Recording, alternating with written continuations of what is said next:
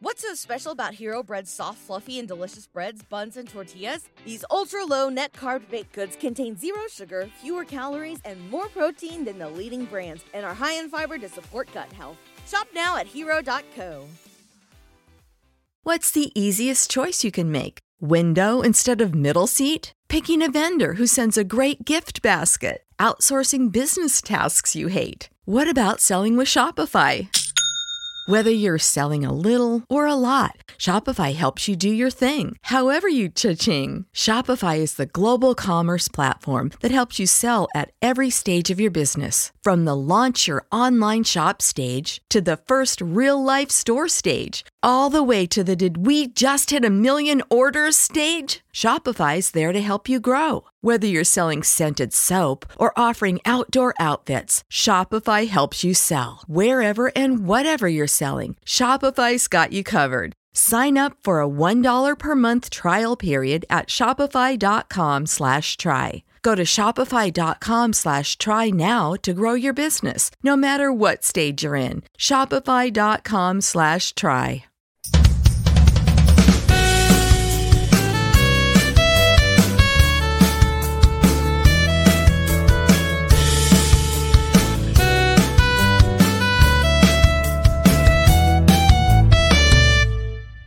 Monday, September 18th, 2023. I am at Joel Pearl, and of course, it's always a good time, better than ever, to get in the weeds with us here on Fightful Overbooked.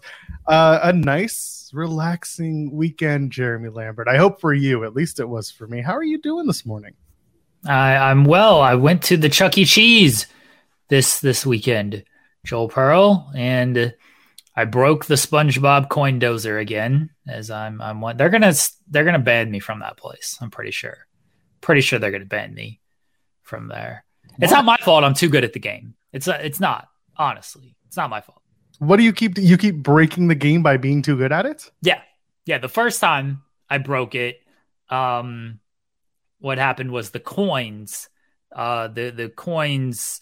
I, I went too fast with the with the coins. I was I was just I was in a rhythm. You know, you build up your credits and stuff, and and I was just in a rhythm. Boom, hit it boom, get the coin, boom, boom, boom, boom, boom, bang, pop, pow. Know, and it was like, nope, you're you're going too fast for us. You're broken. This time, I got too many cards. You win the cards, the the coin pushes it down, eh, or you know the cards fall off the the platform, and then the little conveyor belt spits out your card at the bottom. Well, I got too many cards, and the conveyor belt stopped working. So or uh, the conveyor belt kept working, but the cards got stuck. So my cards would not spit out to me. So I had to get the, the worker, uh, had to get the worker to come over and he had to open the machine. And there was like 12 cards stuck on this conveyor belt. And he had to like take like a screwdriver and like push them through so I could get them. I got 12 cards just stuck on on the uh on the conveyor belt on there that's an intense story, and I love it. Louis saying Jeremy living his life a quarter dropping at a time. that's the only way to live it. Quarter drop, quarter drop at a time, quarter mile at a time. Louis, Louis gets it. You're getting you're getting worked by the coin gimmicks, is Andrew Zarian. I how am I getting worked? How you're working it? You're using your carny strength to get to overpower the coin gimmick. Yeah, I'm, I'm not getting worked because here's the here's the thing. Here's the thing. Uh, Zarian. I'd be getting worked if like I understood you're wasting all of your credits on, on this. Like it's just a lot of money being spent and like you're not really getting anything. Although I am getting the SpongeBob cards, uh, which I, I need to collect, finish the the collection. Chuck E. Cheese has this friggin' deal.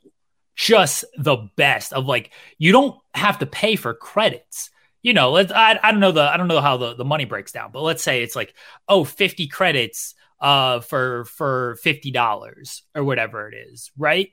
And so fifty credits runs out pretty quickly, like because a lot of these games cost like two, three credits and everything. Like you can blow through fifty credits in like you know fifteen minutes. I feel they got the gimmick where you can pay for time, so it, it's like oh, you get an hour for fifty dollars, which it's not that expensive because I think like an hour and a half is like thirty bucks because I'm pretty sure that's what we paid. Um, so you get an hour and a half for thirty bucks, an hour and a half for $30. And I don't go to machine to machine. I'm chilling. I'm setting up shop right there at the SpongeBob. You know, the kids are running around. They're wasting all their damn time. Oh, shit. I fuck. Damn it. Okay. Sorry. Sorry. Sorry, Joel. You oh, went full bore. Because I didn't find and then it just like spiraled from there. That's my bad. That's on me. Golden golden dollar sign. Here we come. That's that's that's my fault. That's on me, everybody. I'm like the rock out here, okay? Like you gotta get you gotta get the FCC to to, to blank me. The FCC won't let me be. be. no. Jeez. So anyway, the kids are wasting their time running around from machine to machine. I'm setting up shop. I got my picnic basket. I got my jellyfish, uh, the jellyfish jelly on my sandwich and everything. The jelly sandwich is working at the SpongeBob machine. I'm just tapping tapping my card right on that machine. I ain't gotta go anywhere. So I get an hour and a half just free reign on the SpongeBob. I'm probably using like 300 credits on this thing. But I'm only paying, I'm not paying for 300. I'm only paying for an hour and a half. It's a deal, absolute deal, the Chuck E. Cheese. So, uh, I, I, need to continue to use the kids. The kids think, oh, yeah, we're going Jeremy's birthday. This is great. He's taking us to Chuck E. Cheese. No, taking myself to Chuck E. Cheese. I just need y'all because I can't get in without a kid, apparently. Still, I still maintain you should just have one child that you designate the Chuck E. Cheese kid, and that's how you get in. I try this. I, I'm trying to get them out of school and everything so I can just, you know, take them to Chuck E. Cheese so I get these cards. The, by the way, by the way, love the SpongeBob machine. The Gary card doesn't exist. Um, I believe it just does not exist. I got all the other cards. I got like 50 SpongeBobs and Patricks and Sandys and Pearls and Mr. Krabs. I finally got Larry. Finally got Larry. The Gary card, I can't even get a Gary card on the board, much less the fall to me. I couldn't even get it on the board. It's it's the white whale. I know it's a snail, but it's the white whale. Oh, it's the I, white snail. Card, I'm coming for you though. Coming for you. it's the white snail, but also um, well, it's like blue. Oh, I guess. I mean, but anyway, uh, let me let me have this for the turn of phrase. Uh, the uh, do you remember back in the day when like all of the fast food joints would do these contests that yes. there would be one like card, letter, number, whatever that would just not be in existence. Like it would exist, but there's only one or two of them in the world. Uh, that's that's kind of what we're dealing with here. I was I was reading a story. It was on Reddit, so of course you know take it with a grain all of salt. Someone will, yeah, it's all it's all real on Reddit. Uh, did you did you see the Godzilla story? The person who was like, I could have won a hundred thousand dollars like twenty five years ago, but apparently my sister threw out one of the only Z's if you spell out Godzilla. And it, it went so far as the kid was like, My dad confirmed that we had the Z and we had everything else. We had Godzilla and the Z was with the daughter. I don't believe I don't believe these people. They're liars. First off, what was this gimmick? that happened. I also think that they're lying. My mom, my my mom, who has appeared on this show more times than she's been invited to appear on this show. she's gonna show up today. You just know it. yeah, no. My mom used to uh, work at, at, McDonald's when when she was a, a, kid, and um, not kid, you know, of age to to work. Uh, my mom used to work at McDonald's. You know, they did the Monopoly thing. Um, they, they okay, so I was going to ask because I wasn't sure if that made it to the U.S. because I know it was big in Canada. Oh yeah. Okay, yeah, I'm thinking of Roll Up the Rim, which is a Tim Hortons thing, and Tim Hortons isn't everywhere in the states. But go ahead. There's a great documentary on this, by the way. I, I forget what it's called. Um, it's like Millionaire Scams or something. Somebody in the chat might know what may have seen. I think it was on like HBO. Uh, great, great documentary on the McDonald's monopoly uh gimmick. And my mom used to work at a McDonald's, and she would just like put a bunch of the little tickets in in bags for like her friends and stuff. They didn't have to buy a large fry or yeah, Mc, McMillions. That's what it's called. Yeah, yeah, yeah. Uh, no, no, she's not part of the fraud, but like she, she's making it sound like it. Well, she would have been if they would have won anything. Uh, but like she used to just put a bunch of the tickets in the bags and stuff, and they, you know, they probably got like free fries and everything, but they they didn't win anything extravagant but they didn't need to buy like a large fry, Big Mac, whatever you had to buy to, to peel off the little gimmicks there. She just tossed them in there. She just giving out like 20 of these things uh, to, to her friends and stuff. They didn't win anything. So, yeah, what McMillions, uh, Ryan is says that's what it's called. Go watch that documentary. It's really good. It is really good. This this is our morning, by the way. This is what we do every Monday, Wednesday, and Friday. We get in the weeds, but also like we're a wrestling morning show. We just we just talk. We eventually talk about some wrestling. We do have interviews this morning. Actually, we're going to have uh, AIW JT Lightning tournament winner Eric Taylor joining us. Uh, he, he's part of, he was part of a, uh, a tag team, little known tag team called the Bitcoin Boys. So 10:30 a.m. It's about 15 minutes from now. He's going to be joining us to talk about his big JT Lightning tournament win, among other things. He's young to the business, so we're going to get all of the info out of him. We're going to see what makes him tick and I'm going to ask him the important questions, the big questions. I got a lot here, so I'm looking forward to that. And by the way, if you haven't already, leave a thumbs up on the video, drop us a like, a heart, whatever you're doing. If you're watching us here on YouTube.com/slash Fightful Overbooked, subscribe to us here on the channel, and of course, if you want to donate a super chat, that's super helpful too. It pays everyone not named Joel, Jeremy, and Kate here on the channel and gets our contributors uh, the well deserved and well earned money that they should be getting. Louis starts us off with the super chat thing. Swear jar, swear jar fund, swear jar fund, I guess is really what I'd call it today. Yeah, that's that's my fault. That's my fault. All right, like that's what happens. Is like I slip like once, and then it just rolls after that. That's okay. Last night on the show that I do with Kate, that's back by the way. Joel and Kate at eight is finally one week back, only. Pretty much. Uh, she she was dropping the f bomb left, right, and center, but she waited until the first five minutes were up, and then she let it tear. She keeps an eye on her on the on the clock there. Usually I try to, but well, you get me talking about these SpongeBob machines and everything. Like one, I'm very excitable about them. Way more excited about the SpongeBob machine than anything in wrestling anything. Who cares about wrestling? Give me all the SpongeBob takes and SpongeBob machines.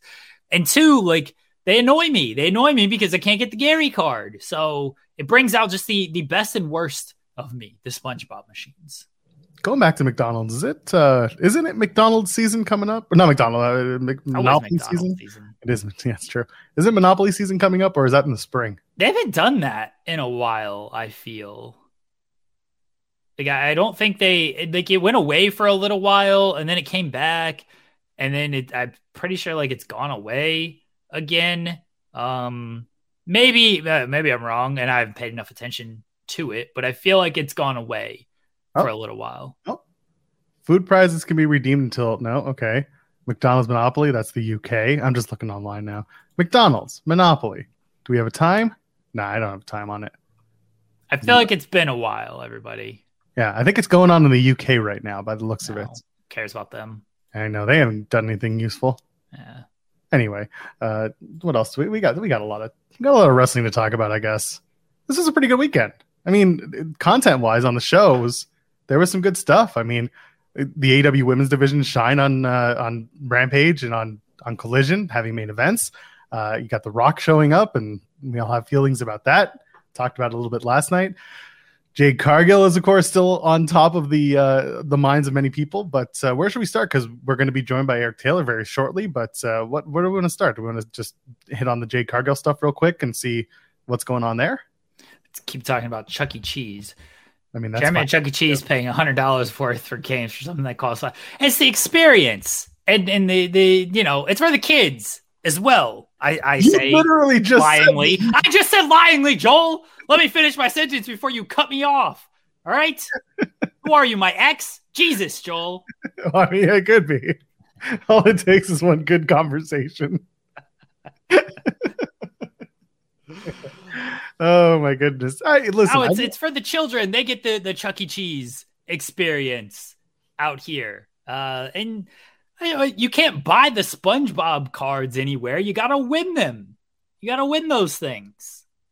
I'm sure you can buy them on that eBay space. No, I know that's it's it's cowardly to go buy these things. You got to feel the sense of accomplishment to win, to win them. You don't watch these YouTube channels that are like retro gamers running around to flea markets and finding the holy grails of whatever they're collecting. Come on, that's a feeling. No, no, it's not. Not you. Oh, maybe run around a flea market, but like if you just go on eBay and buy like the card, that's not. That's no fun. No. What about when you find the best deal? That's what I love. No, you have to win it. to win the thing. If they okay, retro gamers don't they just go like they're trying to find a certain game though? Like they have to buy that. You can't like win the game at a machine like you can with these SpongeBob cards. Well, you can. You can also you can do both like you're you're after those holy grails but you're also if you're a collector some people are completionists. They're trying to you know get all of the games for a specific console that they collect for or maybe they're like nintendo heads so they're trying to get it for all of the nintendo products that exist. There are people who have gone to like dave and buster's or gone to chuck e. Cheese and been like i'm locking myself here until i win the nintendo switch on this claw game or whatever game they're playing that gives out you know the ones that you know you press the button and it stops and if you win the thing it drops down like Yeah, you know, yeah. those games yeah so like there are people who do that too uh, but really i'm not going to drop that much money trying to win a switch on a game that's very difficult to to Yeah. run the you, you got to basically run all of the algorithms until it makes sense instead i would rather just find it for cheap on ebay and buy it Right. That makes sense if you're going after something like that. I'm going after a specific SpongeBob card. Why am I? There's no sense of accomplishment to go on eBay and like buy that. Uh, no, no, Joel, quit. This is this is this is you going against the norm and the conformity here of like, ah, I'm just gonna do the easiest route possible. Of I'm just gonna buy this thing when you you don't you don't want to put in the work to get it on the coin dozer. No, I don't like this. Why can't i put in the work to find it on the internet Because if you go to, let's see if we go to eBay right now and try to get uh, SpongeBob, what are we typing in? SpongeBob cards, I guess. God bless whoever makes it past the first 20 minutes of the show this Really? morning god bless you so much Oh, there are like different. Oh, here we go. So yeah, Dave and Buster's SpongeBob uh, arcade game set without Gary. See, even they this set doesn't even have a Gary. are you serious Yeah. they it's know eight dollars. Eight dollars without Gary. Oh, here somebody somebody does have a Gary rare Gary card. See, I can buy it for twelve dollars. That's no fun though. 12 bucks is less than you're spending for a day of play at chuck e There's cheese no accomplishment to just buy it for twelve dollars. Like, oh yeah, I got all of these like because I won them and I took the time and the effort. This one I just spent twelve dollars for off of uh on eBay. There's no fun. There's no accomplishment with that. It ain't like I'm like you know reselling these. These aren't like uh like baseball cards, trading cards type of thing where it's like, oh yeah, I'll buy this for five dollars, wait till the value goes up and resell it. This is all just the fun of playing the coin dozer game and getting the accomplishment of winning these cards and feeling a sense of pride. You should have seen it. You should have seen it, Joel. Maybe my second greatest step parenting accomplishment of all time. The first, which will probably forever never be topped, is uh getting getting the children to like the Taylor Swift. Taylor Swift came on in the car, by the way, and they're like, "Oh, turn this up, turn this up." Like, yeah, yeah, this is my power, my influence, right? here. ruined ruined your wife's life just with that one Eh. product She she had a choice, Joel. Let's be honest. You know, she had a choice. Uh, so that's that's that that's that's one that won't won't be topped. The second one though, we're playing there's so there's two SpongeBob coin dozer machines right next to each other, and I'm locked into one of them. And then one of the kids is next to me. He know they they know how much I, I be loving the SpongeBob machine. They know oh that's where Jeremy's going. He's next to me and he's, he's playing the the coin dozer next to me. And like when he gets the uh gets one of the cards, the pride and accomplishment he had in the card, so thrilled, thrilled that that he got one of these cards, just like just like his stepfather. It was so happy. And he was like, it was going out. He's like, oh, that one's right there. It's gonna fall. It's gonna fall. So much pride. You can't you can't replace that by spending twelve dollars on eBay, Joel. nah but they could just listen to gojira instead those kids Listen to what? never mind i got a wonderful message from your partner Oh, I, I, yeah, some uh, made up band that doesn't exist. Uh, god bless anyway this is good stuff listen this we the- watch it? So hold on. I know. Look, we're we're joined we're joined by Eric Taylor here in a few minutes. We're not going to dive deep into wrestling at this point. no let's uh, go deep as we can into the most important topic we've got and then completely get derailed by a wrestler No.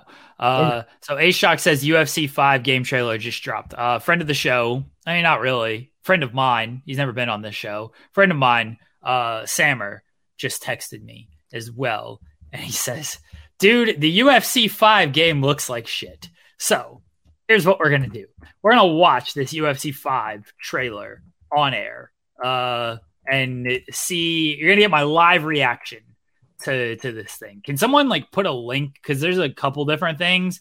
There's like the first look trailer. Is this what I'm supposed to be looking at here? Um, somebody somebody send a link to this thing so I know which one. I think the only person I've seen- is going to be uh, it- it's going to be Ryan.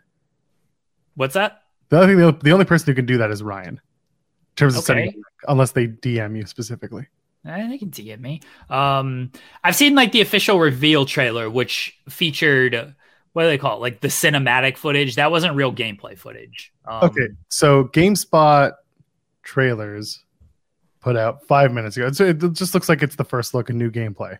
Okay. So first look, this thing came out a few days ago. I thought, what do you mean just dropped? I, I'm just looking at stuff that yeah. There's one from EA that's first look trailer. That's the one you're seeing. That's probably the one.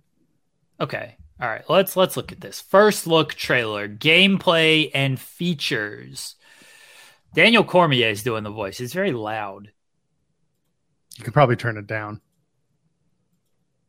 All this looks like ci- cinematic footage. I don't want this. Oh, that's what Mike Straw said too. All right, is this the is this the right one from Ryan? Can I how can I I copy and paste this? I don't think you can without bringing it up on the screen, and even then, you can't do anything about it. That's not helpful, Joel. Well, you could just open up on the chat and then deal with the the talk back. This is just riveting content. I know. I know. This is just the best. We're gonna everybody. Let's do a watch along of the uh, UFC trailer. Okay, everybody, everyone can can join this with me. All right, there. Okay, here we go. I got it. That was posted two hours ago. Yeah. Okay. Game official trailer. Yes. All right. Here we go. All right. It's the same one. All right. So we're watching this. Okay. Are we? Am I? All right, so it's very Nate McDonald is speaking. All right, here we go. This is as real as it gets, Joel. How real are we talking? It's powered by the Frostbite engine, which they had in Madden like a decade ago. Okay. Daniel Cormier is super hyped for this. They're they're just praising how good it looks graphically, which I mean it's 2023. It should look good graphically. And it still looks like cinematic graphics, not like the actual. yeah, graphics. it's still cinematic stuff. Like this doesn't actually teach me what the gameplay is here or how it's gonna look. You know when I'm playing. There's a lot of blood. A lot of Yeah. blood here. Didn't they hold? Didn't they? They they bump the rating specifically so that they could do things like pull the blood on the mat and things like that. I think I remember Sean talking about that on Select. I mean, they must have because yeah, there's a whole lot of like blood and stuff. Okay, now there's some actual gameplay footage. The, the strikes look nice. I Okay. say that. Doesn't look like these people know how to play the game very well. They just kind of walk forward and throw. That's pretty much like the UFC. Eh, I mean, it, it- you know, I'd like to. I like to use some strategy and stuff. Go Oh, they on. got like calf kicks and stuff. This doesn't look terrible. I'm very scared about the ground game. The ground game, I'm worried about. Well, that's usually what uh, the most important part of the, the development is. You can have doctor stoppages. I hope that's not abused. It would be funny if it was, though. Can the doctors call off the call off? Yeah, they can call off the fight. No, no, no. But I'm saying, can they then reverse it? Uh, probably not. I'd assume not. Seems bad. You can beat someone so bad that the doctors just want to stop the fight. Huh. Daniel Daniel Cormier is trying to praise like the ground game, which has changed every single year because it sucks every year and nobody is happy with it after every year. So every year they're like, we got a new and improved ground system that's going to make things so much better, and then everyone hates it. So I look forward to that. It looks cool. I don't know how it's going to play, but it looks okay. Yeah. I mean, I'm probably not going to play it, to be honest. They have cinematic replays in the game.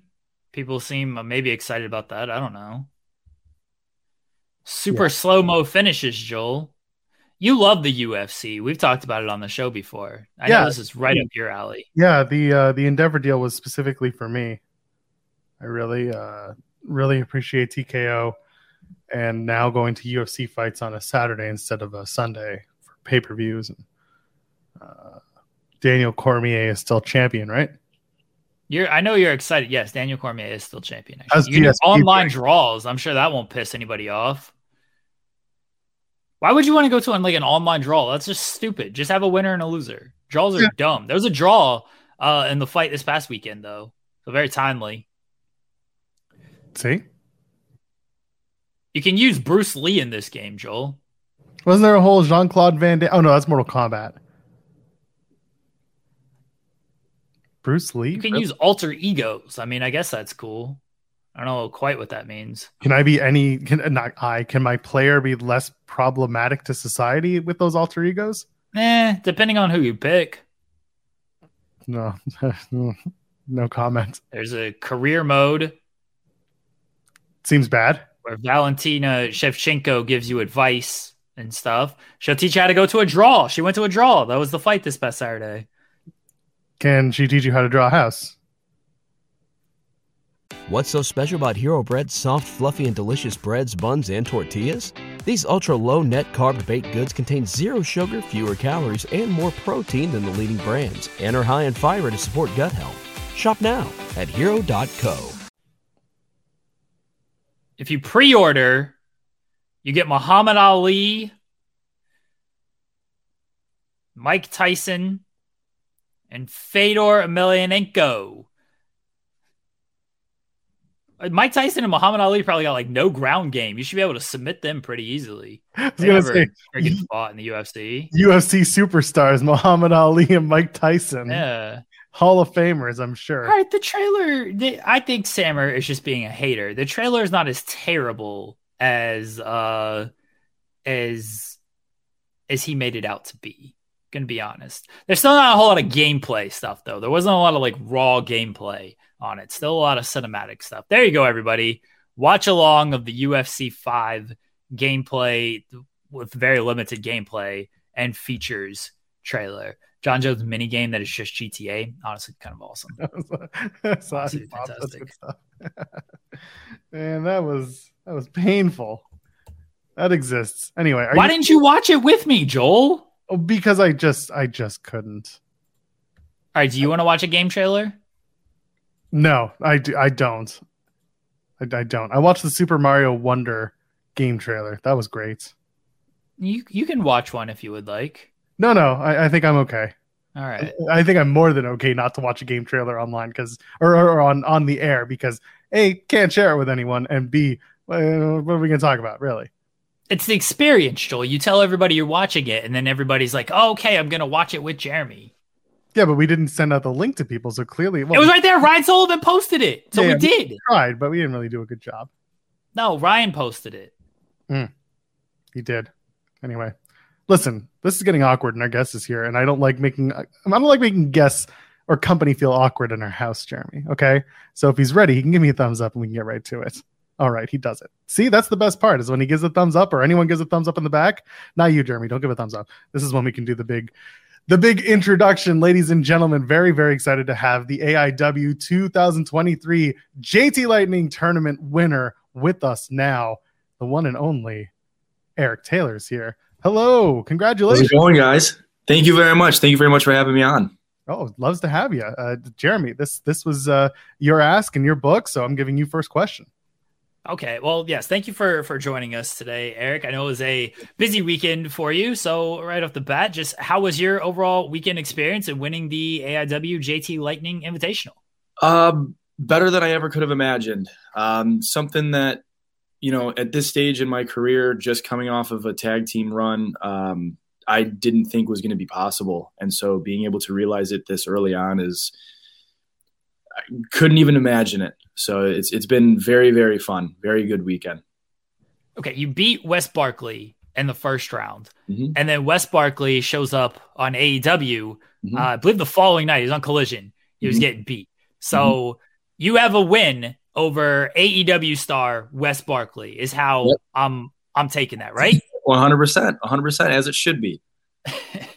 Uh, so you face Wes Barkley. You you share the ring with Chavo Guerrero. You face yes. Alec Price, who uh, a lot of people are high on, myself included. Uh, Mance Warner, another person mm-hmm. who's been on AEW TV. Just being in the ring with with these guys in in a two day span. Like you're you're pretty pretty young still in the business. Just in a two day span, sharing the ring with all this kind of talent. Anything like you learned, picked up, whether it was in the ring or backstage from them.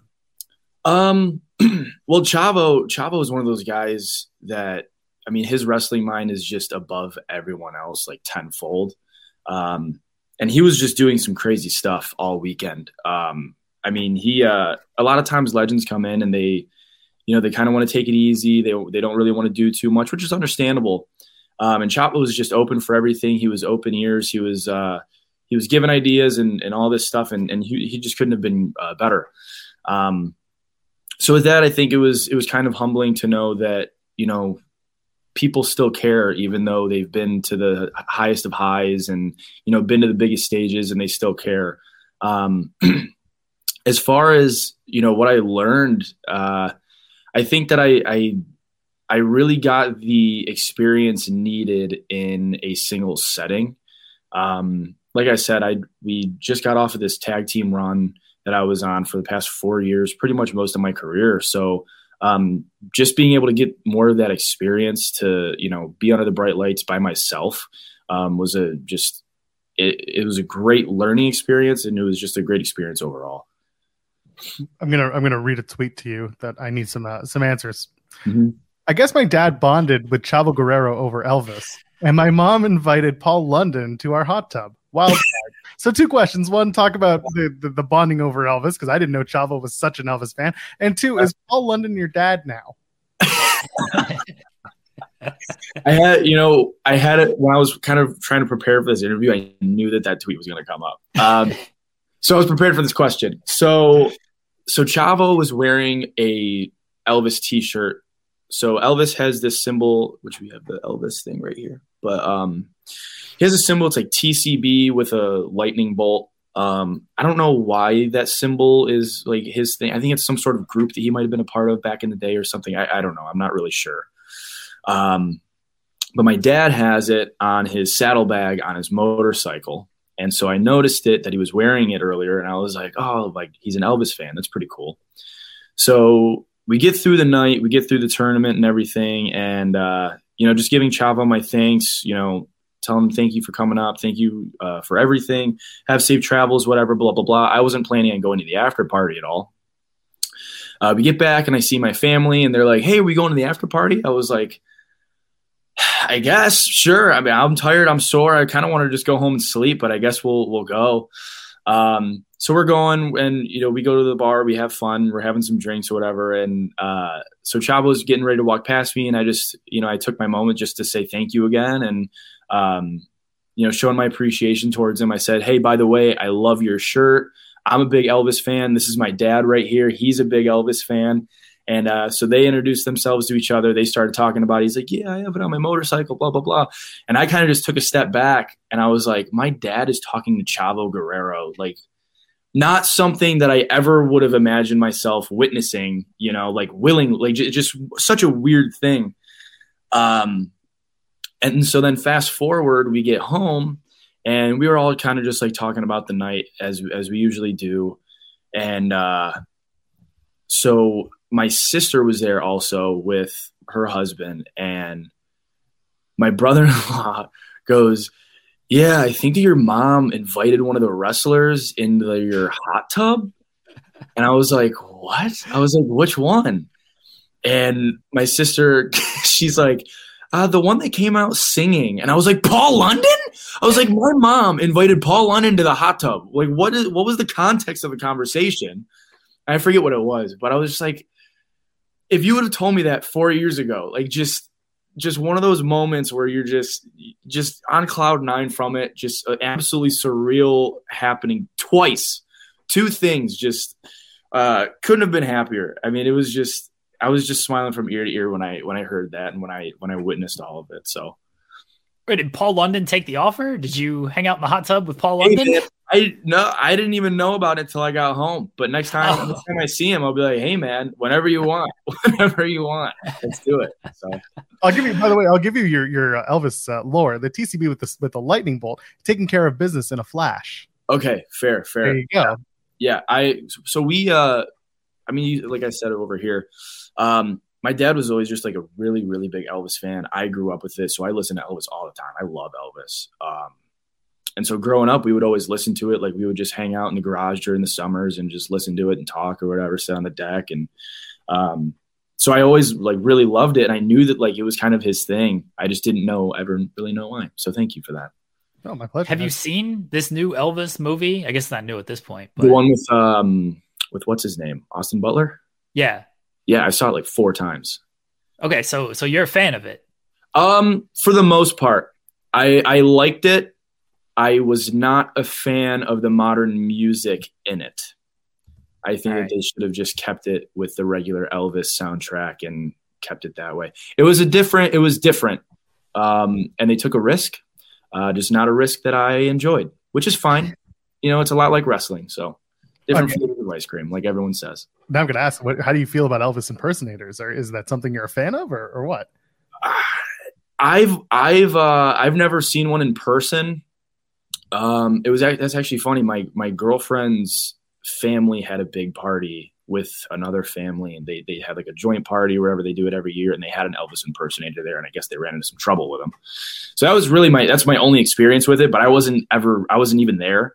Um, so I don't know. Impersonations are always weird. If it's good, then yeah, do it. But it's like it's never going to be the same, you know. So just depends. Yeah, we got to get you out to Vegas uh, for. well, we'll, we'll get a booking in Vegas, get you, get you yeah. a wrestling show, and then plenty of Elvis impersonators. yeah. There.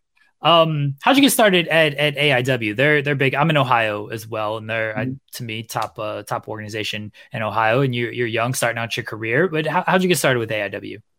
Um, so we just we found. Long story short, we found the academy and started training there. Um, I don't know if you guys. I mean, I'm sure you guys heard of Chuck Stone. Chuck Stone was in the tournament this past weekend. Um, me and Chuck went to high school together. So he was two years ahead of me. He graduated. Um, he was in college. I was getting ready to graduate. He's like, hey, man, I'm going to start finding schools. Um, we always talked about wrestling. And so we found a place when I was still a junior and lied about my age on it. So we went to a tryout. Um, it was it was fine. We got in the ring for the first time. Still just one of those one of those moments you'll never forget. You're just like, I'm in a wrestling ring. like just a really cool moment. Um, and then I was like, I have to graduate high school first. Like I at least have to do that for myself. Um, so, in long story short, go and getting ready to graduate high school. I was originally planning to just go through college completely before I even started. And Chuck was like, Hey man, found this place called AIW. You want to go scout it? We're like, Yeah, sure. So we went to a couple shows. We're like, this place is nuts. Like we we see like Jeff Jarrett, Raymond Rowe, like all these like stars, and uh, we were like, we have to go for this. We can't not take this opportunity. This place is insane. So we did it, and long story short, you know, here we are. So was uh, I'm reading that Dominic Garrini was one of your trainers. That uh, is that true? So yep. You two had a, a banger of a match in 2021. It was a 20 minute time limit draw. Talk to me about that experience, not only wrestling your trainer, but wrestling at AIW, a place that really you, you're getting your start in.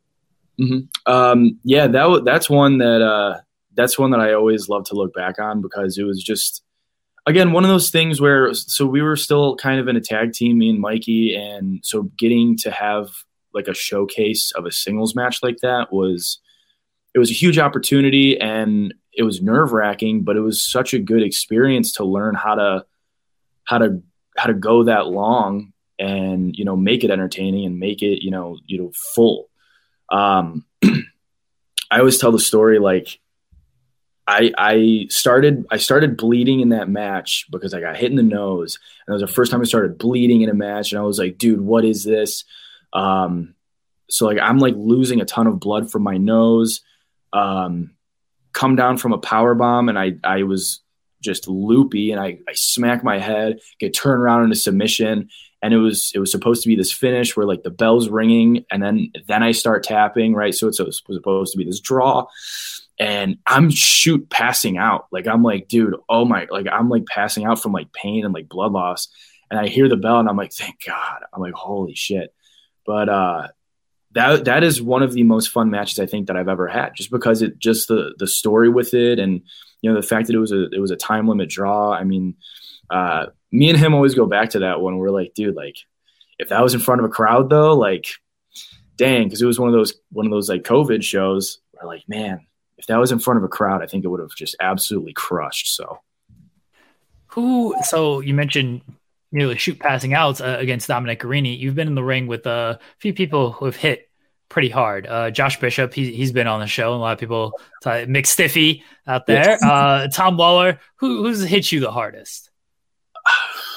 Um, someone this weekend. I don't know who, but my jaw is sore, man. Like I was trying to eat a granola bar before this, and I like my like I couldn't like chew right. Like I'm like, dude, who hit me? So, so it was one of the people that I wrestled this weekend. I just don't know who it was. I don't know when it happened. It was probably Sam Holloway, dude. He's freaking nuts. But or Mance Warner, maybe. I don't know. I mean, it could have been any one of them. But yeah, I was gonna put the blame on old Manser. That's just me. Uh, listen, so you're you're you're you're young in your career, and let's go back to 2021. Effy's Big Gay Brunch. Mm-hmm. You were in Parrow's Twink Hunter Tag Team Gauntlet with your tag team partner, the Bitcoin Boys, uh, Mikey Montgomery. What? Talk to me from soup to nuts. Getting that particular booking and then working a show like Effy's Big Gay Brunch, which is like totally different from your right. traditional pro wrestling card. Yeah, that that was uh that was definitely something different for me. Um, so funny story, my how do I? So my my sister's friend from high school lives down in Tampa, and so he just moved down there. And I, I told him that I was coming down for a show. I was like, hey, come to the show. And he was like, sure. So he's there and, um, you know, he sees some of the stuff that's going on before and he's like, this is this is interesting, man. This is interesting. I'm like, yeah, just give it a shot. Just give it a shot. like it's it's definitely not your traditional wrestling show, but like it's it's entertaining as hell, you know. Um, and he sees it and he was like, dude, that was so much fun and I was like, cool. Like you're, you're not you're not sitting here and, and and judging me from because some people will come to shows, just regular shows, even, and just be like, hey, like this is really weird, and you're like, yeah, I know, but you love it, right? Um, and that was that was something too. Like, um, I don't know if this is bad to say, but so so being in that backstage area, um, so like I'm I'm straight, right? Like I, I you know, and and from what I heard when we were going through all that is, you know, it's it's a show to showcase a lot of, you know, these these gay performers and the performers for the LGBTQ community and everything. And, you know, so I'm backstage and I'm like, man, like I don't necessarily fit here. You know, I don't I don't want to step on any toes and I don't want to be like taking spots away from some of those other people. Um, but you know, Perro and Odinson were just they were they were really good too. I mean, they were they were just so welcoming to all of us and and so nice to all of us and and they were giving. I mean, they they were just really good guys. Um, and so that was yeah, that was a fun experience. And just to be able to go down to Tampa for WrestleMania weekend, I mean, that's um, that's a huge honor in my book. So Effy and the you know Big Gay Brunch is uh one it you know you're straight, but it's including everybody, and that's the the whole thing. We uh, yeah. Effy has been on a few shows, and the whole thing is just like it's just a giant party. It doesn't matter, yeah. gay, straight, just everybody's just here to party. Right, and that was that was like what you know, getting towards the end of the show. I was like, dude, this is just a it's just a huge it's a bash. Like it's, I mean, he, he, he named it the, the exact right way. And Effy's another one, man. Like every time I see him, he's just such a nice guy. He's so, he's so pleasant. Um, he just has such a presence about him. And, uh, you know, I always just I just try to make it a point to just go up, give him a hug, just be like, hey man, like how you doing? Um, I haven't seen him in a in a minute, but I, I, I love that guy. He's awesome. Uh, the pandemic, when you know, it was a it was a tough time for everybody. But you just starting your wrestling career in like 2019, and then very shortly after, you get hit with the the pandemic. You have to kind of take time off because I know AIW wasn't really running shows during that time. Um, mm-hmm. how just what was that like going from okay, just kind of getting started, getting my feet wet and everything, and now we got to stop almost immediately. Yeah, that was uh I think it, it was hard on everyone for sure. Um there was some positives in the fact of it got me in the gym, so that was cool. Um, I got so bored that I just started just doing curls and eventually just you know was able to beef up a little bit, which I think helped me overall. But um, it was definitely mentally taxing because you're like, man, like I, I use wrestling as an outlet, you know, for creativity and for all this stuff. And um, you know, if I'm stressed, I get to take out my stress or whatever. And you know, so not having that for a while was was definitely mentally taxing. And then you start thinking like, my career just lost a whole year. Like not even from something in your control. It's not like you got like injured or something or whatever. Like it's just just this crazy freak thing that happened, and so going through that, then you start to you're just like, I just need something. I need to do anything and everything that I that I can to to get there.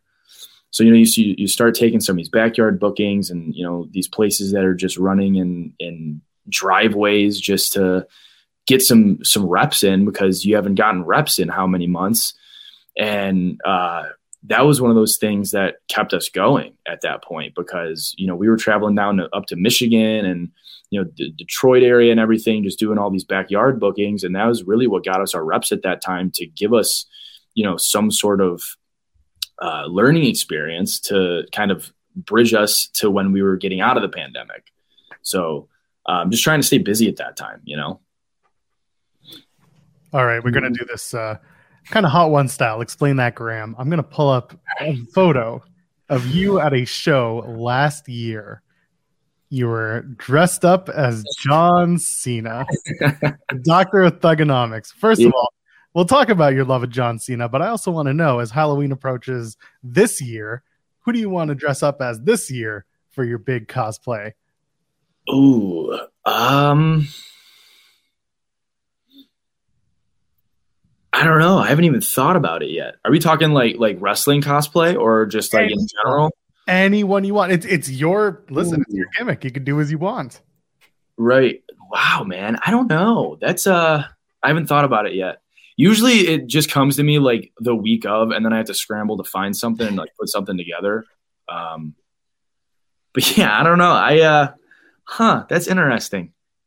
Maybe I'll do Elvis. Maybe I'll be an Elvis impersonator this year. There we go. I'm into it. On you know, try to bring out some moves. I have no, I can't dance at all, but we could try. Neither could Honky Tonk Man. He made an entire career out of doing yeah. it. So yeah, good. Yeah. So, but what about the John Cena uh, attire? Like, what what made you want to do that whole gimmick? Um, thinking back on it, what did I? What was I thinking? I think. uh I think for that, that was right after I started doing like my version of the five knuckle shuffle and then I wanted to wear my Trinity jersey. That was my that was my high school football jersey. And then I was like, let's just go all out and just be John Cena. Let's just go for it, you know? Um, so I was like, all right, how can I do this? So I'm basic thuganomics John Cena. So I got the jersey, I have the shorts, I have the hat. Then I was like, oh, it'd be cool if I could do like the knuckle things. But I was like, how do you even do that? So then I just cut pieces of cardboard up and then just wrapped tape around it and just drew bright future on it just to.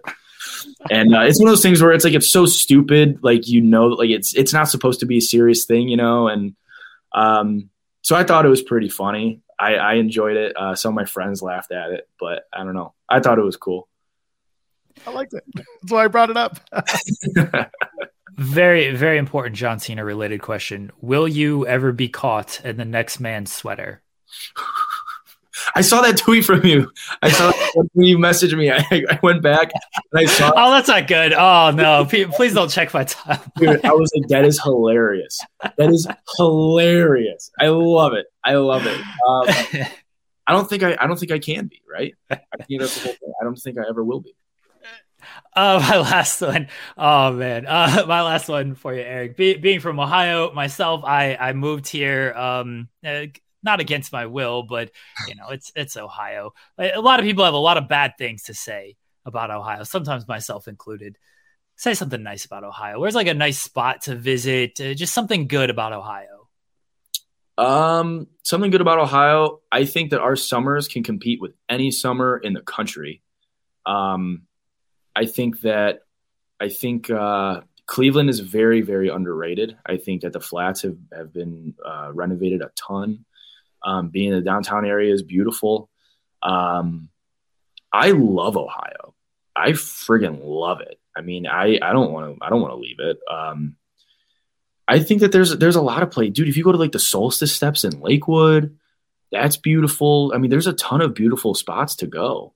So I don't know. People give Ohio a lot of crap, but it's better than like Pittsburgh. So Pittsburgh's oh, now we're gonna get a Pittsburgh war. I appreciate that. Yeah, good. Appreciate we played the Steelers tonight, man. So I got to. That is true. That is true. See, I'm a, I'm a I'm a Panthers fan. Moved from North Carolina, so my team's playing tonight at like seven, and yeah. then the, the wife is from Ohio, and she's a Browns fan, so she's playing at eight. So there you go. You guys get the, the, full double header. Sam yeah. Holloway is a Panthers fan too. I was making fun of him. I mean that's fair. There's not a whole lot of celebrating going on in, in Panthers land right now. Yeah. So I think Bryce Young's gonna be good though. Hopefully, hopefully. The first game was a eh, tough one. Tough one. Yeah. one game. One game. One game as a rookie. We'll He's see. a rookie. Yeah. yeah. See, I'm a Canadian, so I have no dog in the fights. nobody cares. And nobody cares about Canadian football. No, no, no. no. Eric, Eric, thank you. Oh, go ahead, Joel. Oh, I was gonna say, I was gonna say, thank you for joining us, and, and, I feel like next time we have you, I'm going to be asking you a bunch of Beatles questions because uh, that, that's that's high on my list. But I know we we only have so much time with you, and we want to be respectful of that. So, mm-hmm. uh, thank you, Eric Taylor, the AIW JT Lightning Tournament Invitational Tournament winner. It's more than a mouthful to say. Uh, congratulations once again. Thank you so much. We're looking forward to watching you bloom and blossom into this fantastic wrestler you've become. Thank you very much, guys. Thank you guys for having me.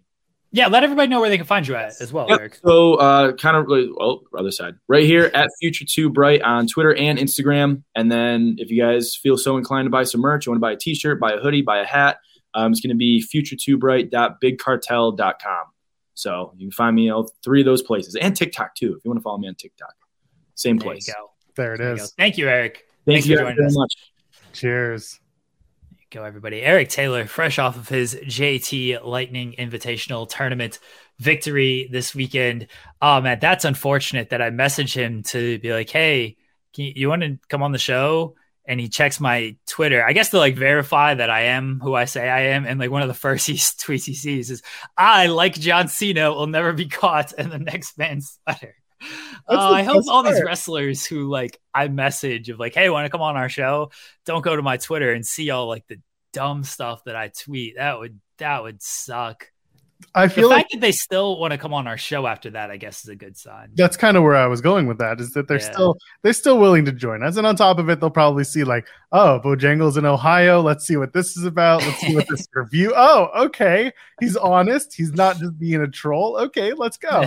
And there you go. You only half trolled it. It's fine. It's good. Go check that out. By the way, if you know Jeremy's handle on the internet, go find it, and it's on it's on his Twitter. Okay, go join him. I yes, I did. I did review as I said on Friday. We were going up to the Bojangles for my birthday. We did go to the Bojangles in Ohio. Everyone can watch my review if you care about that kind of stuff. Joel, we've we've done the show for about 50 minutes now, and we have not talked about any type of wrestling. Should we just keep that going? Should we just do no wrestling today? We could listen. I got to put over Eric Taylor. That was a very, very fun conversation. It was. Uh, a, a, I knew it was going to be fun. It was a lot more fun than I thought it would be, which is not like that, that's. A, I think in a lot of ways it's a compliment. We uh, we covered a lot of ground and got a lot of really fun stories. So uh, thank you, Eric. That was that was a lot of fun. It's good stuff. All right, so let's talk about the big news of the week. Yep. Joel, Ricky Starks hit his pose in the middle of the giant swing. What a guy Ricky Starks is. There was the video that went around, not only of that, but also of him ducking Fenix's uh was it was one of his kicks way back. Yeah, his little spin kick. Yeah, and, then, yeah. and then Ricky spins around and does it too. Like if this is gonna be the Ricky Starks special, all about it. If it's gonna be the Ricky Starks Easter egg, then that's perfect because he nailed it this past week. That was a lot of fun. I loved it. He's he's so good, so so good. Uh, looking forward to his match against Danielson, Texas Death Match, Texas Death Match. in where they they're in like they're in New York. They're no, they're in Detroit. They're in Detroit. Yes, yeah. it's, it's, remember it's it's AEW Grand Slam Rampage yeah. and AEW Grand Slam Dynamite, and then AEW Grand Rapids Collision. I hope I hope Danielson tweets where is the Texas death match? because he can't, because Ricky can't respond in Texas, you big dumb bitch. He's got to respond in Grand Rapids uh, for some reason. It's a Texas method, te- Texas meth match, uh, Texas death match. That's in- no, that's Hawaii. That's the Hawaii meth match. It's a Texas death match in Grand Rapids. They couldn't call it the Detroit death match. Like that kind of rolls off the tongue. It's a little too on the nose if you go there. Detroit's not exactly a uh, a, a spot you want to visit too often. Grand Rapids death match. Battle Creek death match. RVD's coming back for an episode. RVD is coming back. That's pretty sweet. Who's. RVD gonna face? Who cares? He should win. What if he does? Bring back Jack Perry. This is how you bring back Jack Perry. Is- That's- RVD oh. gets his dub back. I would actually love that because the discourse would just be great and make it the main event of the episode.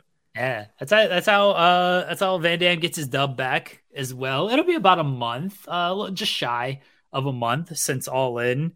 If you bring back Jack uh, on Saturday, so it's fine. It- It's okay. Meanwhile, CM Punk trolling the audience, telling people he's got two months, two and a half months, whatever. Yeah, he's, he's got a few months free, and then we shall see with old old uh, Philip. See what he's doing out there. So He yeah, he's, he's back commentating, doing some commentary. Good on him. he puts himself out there, and then so does The Rock on Friday after you and I went off the air. They're in Colorado. It's uh, Pat McAfee, The Rock's on the show. College Game Day is, of course, part of the reason why they did that because Pat hosts College Game Day on Fox, and then you've got The Rock, who was, I think, that it was the guest picker for the show. Either way, Rock was going to be on the College Game Day broadcast the next day, right? Yeah, Yeah, It's because I mean, look, look, this was just a con- a perfect storm concoction, yes, right? Because nobody is going to Colorado for a Colorado Colorado State game. That was at ten o'clock in the evening on the East Coast. By the way, they do not they do they don't do college game day of like, hey, let's let's go to this town, the city of a 10 o'clock game. It's usually the prime time game or one of the the early games because then you can get the crowd all fired up and everything. Deion Sanders was the reason that everyone was in Colorado. Deion Sanders, uh, Colorado football coach, they were there.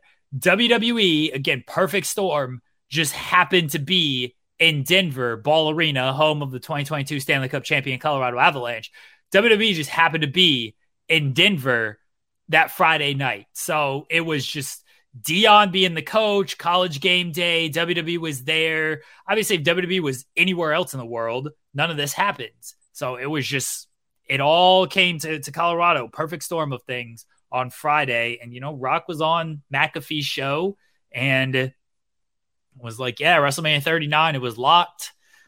But then we couldn't come up with creative for it. I want to know what that conversation was like. Well, Rock, we got a great idea. Uh, it's going to be you. Is that and- Michael Hayes? Yeah, it is. It's going to be you, and Roman Reigns, doot doot doot, and uh, you're you're uh, you're going you're going to lose, and, and Roman Reigns going to continue holding that belt because Roman doesn't want to drop it yet, and uh, Paul Paul seems to think so uh, as well. So, what do you think? Which Paul? Yes, Paul Heyman. Remember Okay. the story? No, I know, but I, I'm I'm just saying it could be Kyle? Paul I Triple H. Uh, no, Yeah. well, the, the- him too. Okay, fine. The Pauls think that uh, which Pauls? Logan Paul. all the Pauls, they all believe that maybe uh, you don't need the championship to, to, to go on.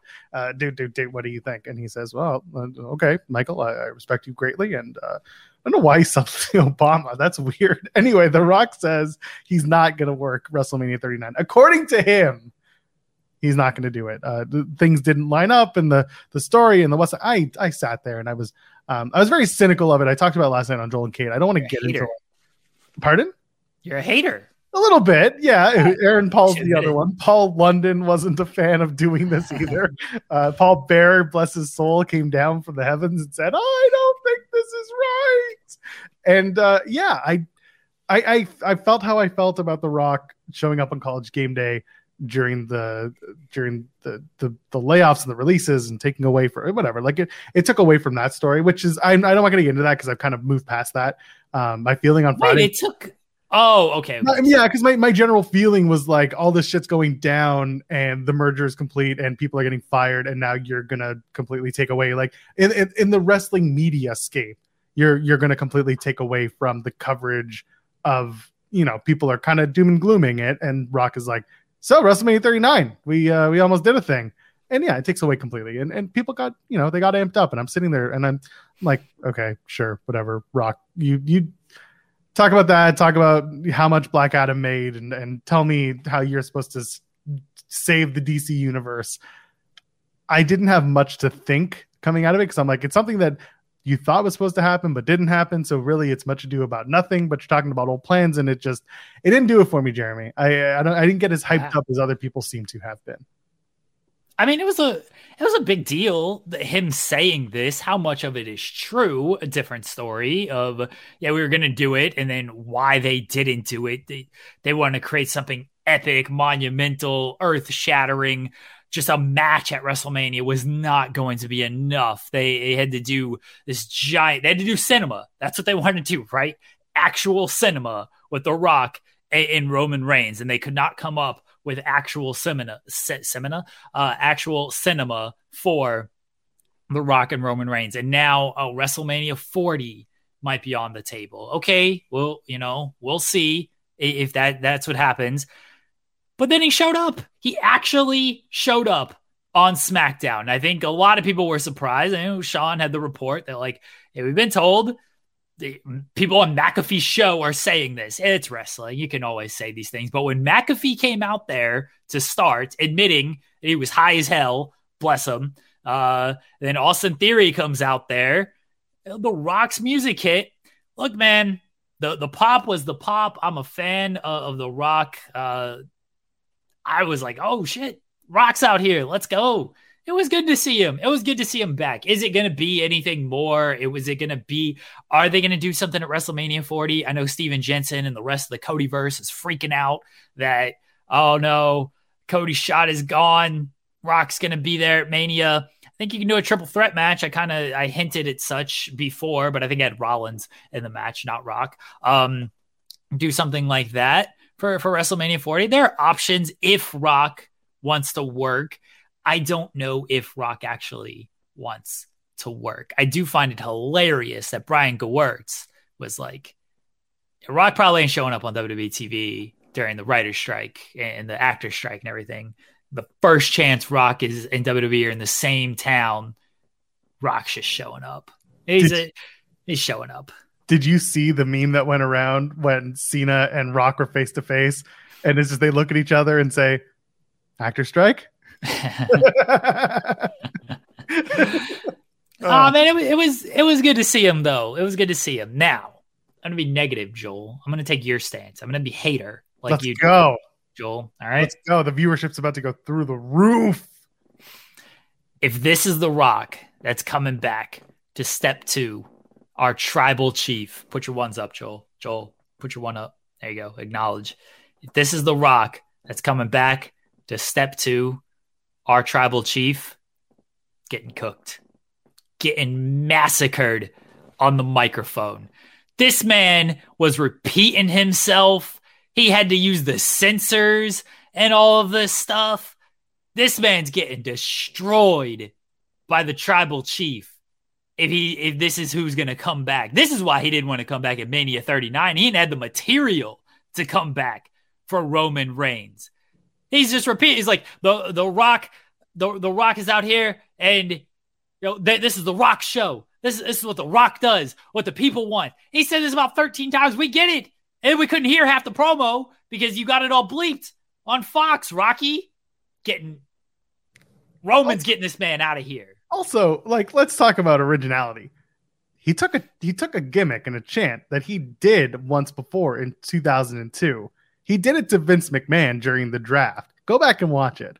Like they did, and it was it was funny as hell at the time because that's great crowd control and that's just great like that's great banter.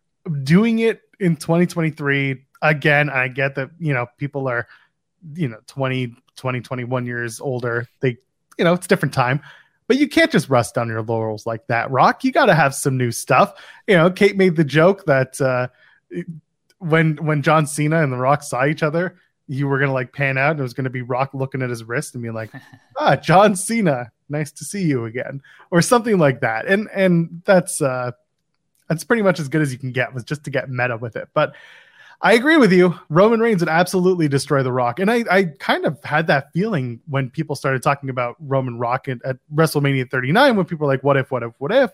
It's like, well, the promos aren't going to be great because Roman Reigns is super serious about his standing and his belief of being head of the table and being tribal chief and being the champion. Rock doesn't come in as serious Rock. He very rarely does now. He comes in, he does his shtick, he tells his jokes, calls someone a you know a, a, something or other that's very questionable, and then he does the rock bottom in the people's elbow. We can't do that with Roman Reigns, and you especially can't do that with Roman Reigns and the WWE Undisputed Championship because that title is top of the tops in WWE world. That whoever gets think, that needs to be the guy moving forward. I think Rock is smart enough to know he can't do that against Roman Reigns. I would hope he is smart enough to know this. When he does these appearances now, this is his first one since 2019. 2019, he did the the Baron Corbin thing with uh with Becky Lynch. This was Austin Theory. You can get away with this stuff with Baron Corbin and Austin Theory, right? Like you don't. He doesn't need to bring his top notch cinema material with these guys, he can go out there and play the hits and everybody's to love it. Like, yeah, this is great. Sure. I'm fine with it. But if you do a program with Roman Reigns, no, you're right. You can't, you can't do this with Roman. You can do it a little bit. You ain't got to go full on super serious rock. That, that takes away a little bit from what the rock, who the rock is. But you can't, you can't play it the entire program with, with though, with this kind of one off type of stuff. That's all the crowd wants to see anyway. So, for that, I had no issue, no issue with it. That was a fine segment. I thought it was a lot of fun. Anytime you can see The Rock, anytime The Rock, obviously the the star presence, the charisma, unmatched, right? Unmatched. That man comes out there, the the pop when the music hits, the pop when he enters, and people see him. It's like, oh, he's actually here you know, un- unmatched kind of just the way he carries himself. And his social media guy behind him getting in the shot with the light blue jacket with his camera out. Just getting yeah. The- oh, that was fantastic. Like someone telling Sean, like Gorilla just grew five times as large right now for this moment. Uh, like, funny stuff. So he can do that on these one-off appearances. If you're gonna do an actual program, you do need a little bit more from The Rock, and that that's what does interest me in a Rock and Roman program. Besides the fact that it's just it's The Rock, like I, I am interested to see what The Rock in a program looks like in 2023 because when he faced Cena, and this was a decade ago, everybody, this was 10 years ago when he did the Cena stuff. Got cooked then. He got cooked by the GOAT John Cena during those promos writing his promos on his wrist and everything, getting called out by Cena. Cena destroyed him in this program. So I'm very interested to see what, what a program with Roman and Rock looks like in 2023, potentially 2024. I don't know if we're going to see it. I'm not getting my expectations that high. I think it, it was nice to see him on Friday. And honestly, it was a lot of fun. It was, you know, Rock didn't come around very often. He teases it a lot. He still clearly loves the WWE. He talks about the WWE universe, its family. He loves it so much. You'll know after he had the seven bucks, WWE's now turned him into 700 million bucks. But like an actual program, are we going to see that? I don't know. I'm not getting my expectations that high. Just, just not doing it. One more thing on this. Can we stop with the Austin theory of just Austin Theory. They're putting him in these positions. They, they clearly so much for him. It's so great. They clearly think so highly of him. They put Baron Corbin in this same position. They gave Baron Corbin the end of Kurt Angle's career. They put Baron Corbin with Vince, Stephanie, Triple H. Of course, they then made him take the blame for the failing ratings and everything. They put these guys in this position and get them looking like dorks because they don't have plans for them. If they want to put a guy in this position that they want to succeed, they do a Grayson Waller thing. Because th- that guy ain't getting buried in these promos. He can stand up and fight for himself in these promos. Theory just looks like a dork when he keeps getting put in these spots. I look, I'm not saying Theory was completely buried or anything like that. There's still a very good chance that Theory is going to be the future of the business and everything.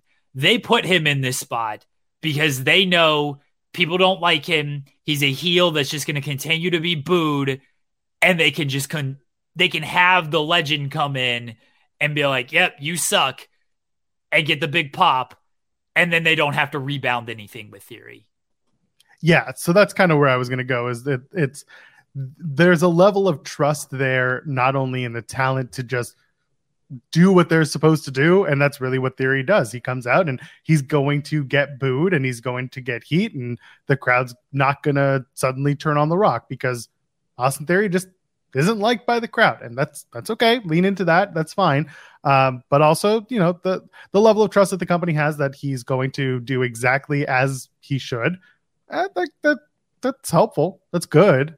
Does it mean superstardom? Like you said, Baron Corbin, not exactly uh, the super duper superstar. However, longevity does exist. Baron yeah. Corbin stuck around and continues to work and continues to have spotlight uh, stories on WWE TV. He doesn't need to be main event. He's never been, you know, a world champion. He's never been a real long-term champion for anything, but longevity exists, and that's that's how you keep a paycheck. That's how you live comfortably. Some people are okay with that. So I get what you're saying. Um, I don't I don't see it as like, oh, they're they're bringing him in and they're giving him all this, you know, these opportunities. In so, you can make the argument it's an opportunity because you're on TV with the biggest stars of the day. But it, it really does become what you make of those opportunities afterwards. You know, and one thing Austin Theory that I, I think he actually does well is that because he plays such a delusional idiot, he can come out of this and be like, just like Grayson Waller already did it for him. He's like, my boy Austin Theory stepped up to the rock and beat his ass. And it's like, you should have let Austin Theory have that.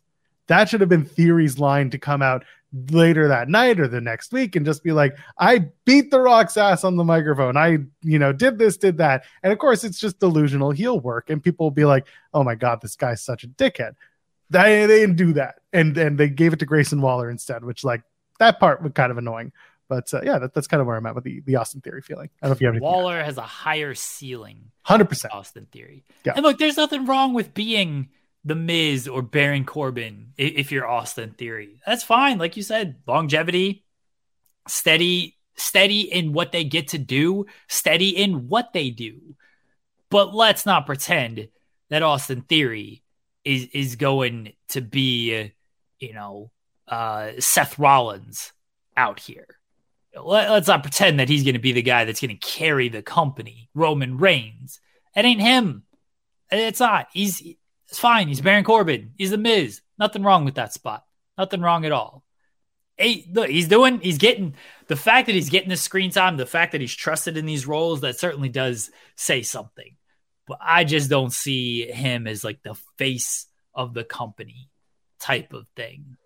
He's still very young. Uh, that that's a blessing and a curse. And again, it took Roman Reigns, you know, ten years almost to get it to the point where he's at now. And I'm not saying that Austin Theory is going to get to that point, but I'm saying there is an opportunity if you if you find those spots and you put in that work and you do what you're supposed to do, then I think there's opportunity for a guy like him.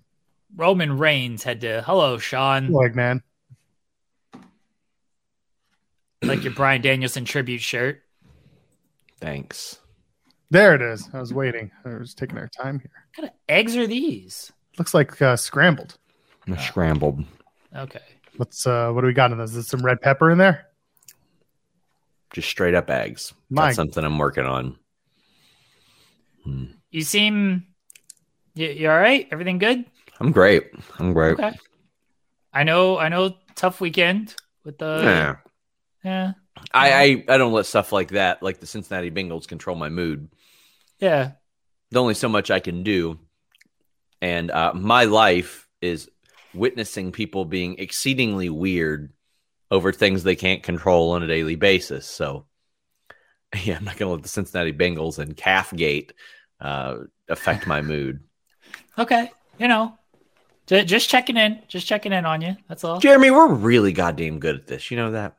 Yeah, I agree. I like when Sean comes over here to put me over. That's I always was good. gonna say I'm just Yeah, chopping I'm, him. I'm just saying. I'm just saying. Like Jeremy is by far the best at what he does. And last week like we broke two. We we broke two pretty big stories. We didn't like, you know, anonymously hint at them without putting our names on them or faces on them or anything like that. We said, hey, "Yeah, Jade's leaving AEW." And by the way, looks like The Rock's going to show up on SmackDown too. Are you getting fifty dollars for that Jade? Will you donate the fifty dollars? Oh yeah, I'll donate the fifty dollars. Listen, what people were acting weird about that. So for I don't know if you guys talked about it on the show, but Raj Giri, who. No. Raj Giri, my former boss at Wrestling Inc., uh, said, uh, "Anybody want to bet that Jade doesn't go to uh, or doesn't leave AEW?" I'm like, "Me, I reported it." So yes, I mean anything's possible until the ink dries on a WWE contract. She could anything could happen le- legitimately, but I mean I know specifically what he's talking about because he reached out to me and and tried to you know be like, hey, I heard she signed with or re-signed with AEW, and I said that's great. I didn't, and the people that I talked to definitely would have been aware if she had re-signed, and definitely would have been aware if she wasn't coming to WWE because I got this phone call about. I'll tell you exactly when I got this phone call about when she when she uh, left. One uh, no, no no no no no. Let's see. Let's see. Let's check that. One oh eight in the morning. I was so asleep at that point. 108 in the morning. And while I was on the phone with this person, I got three confirmations and then got another one as soon as uh as soon as it was off. So I looked at that as someone trying to undermine a story that I had actively worked on and surprisingly got very, very quick uh, context and confirmation on. And I was like, you know what?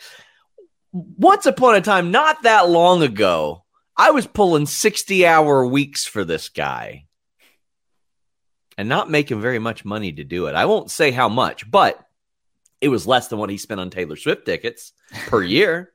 God bless.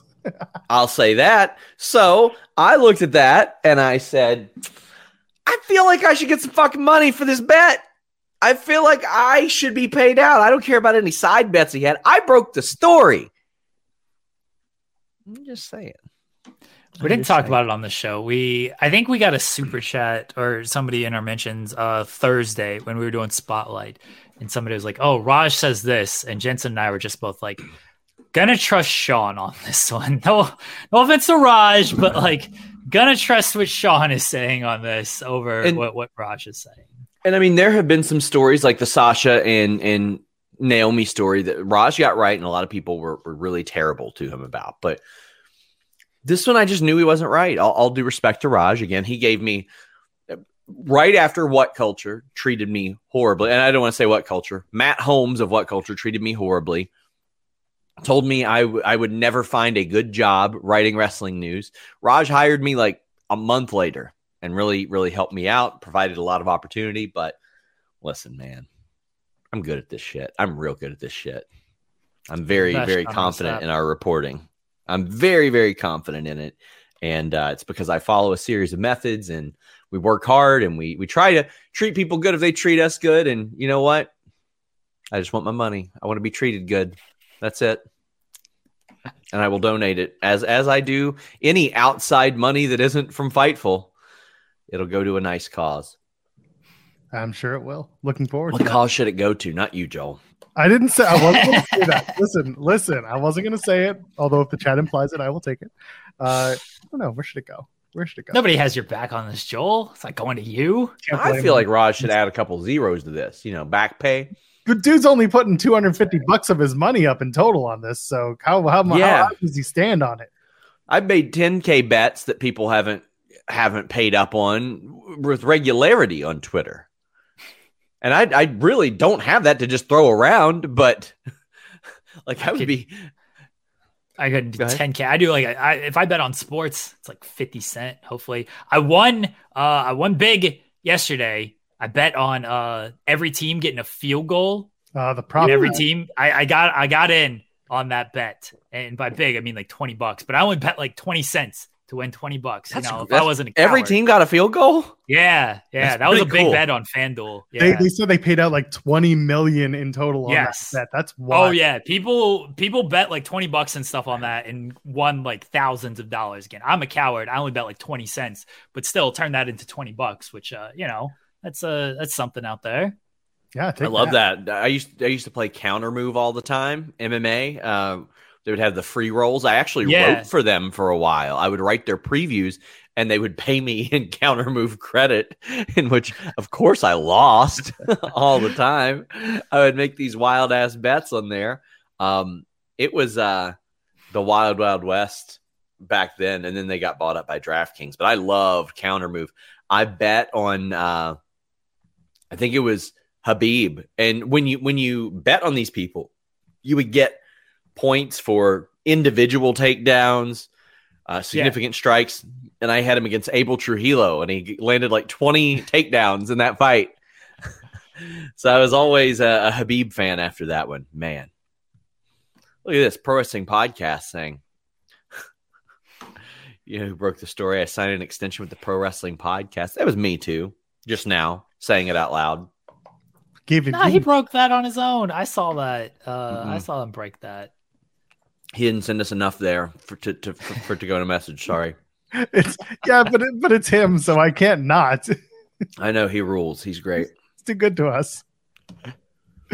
Oh my goodness. I'm not leaving. I'm just hanging around. Okay, Okay. I'm up in the morning. What what are we doing? What's, What's next? I, you're you're telling me to get stories that I've already done, which uh, always I don't care. I don't care. Uh, considering how that chat operates, we got we got videos with 500,000 views that haven't been touched. What we, what are we talking about here? I think you can handle a couple of repeats.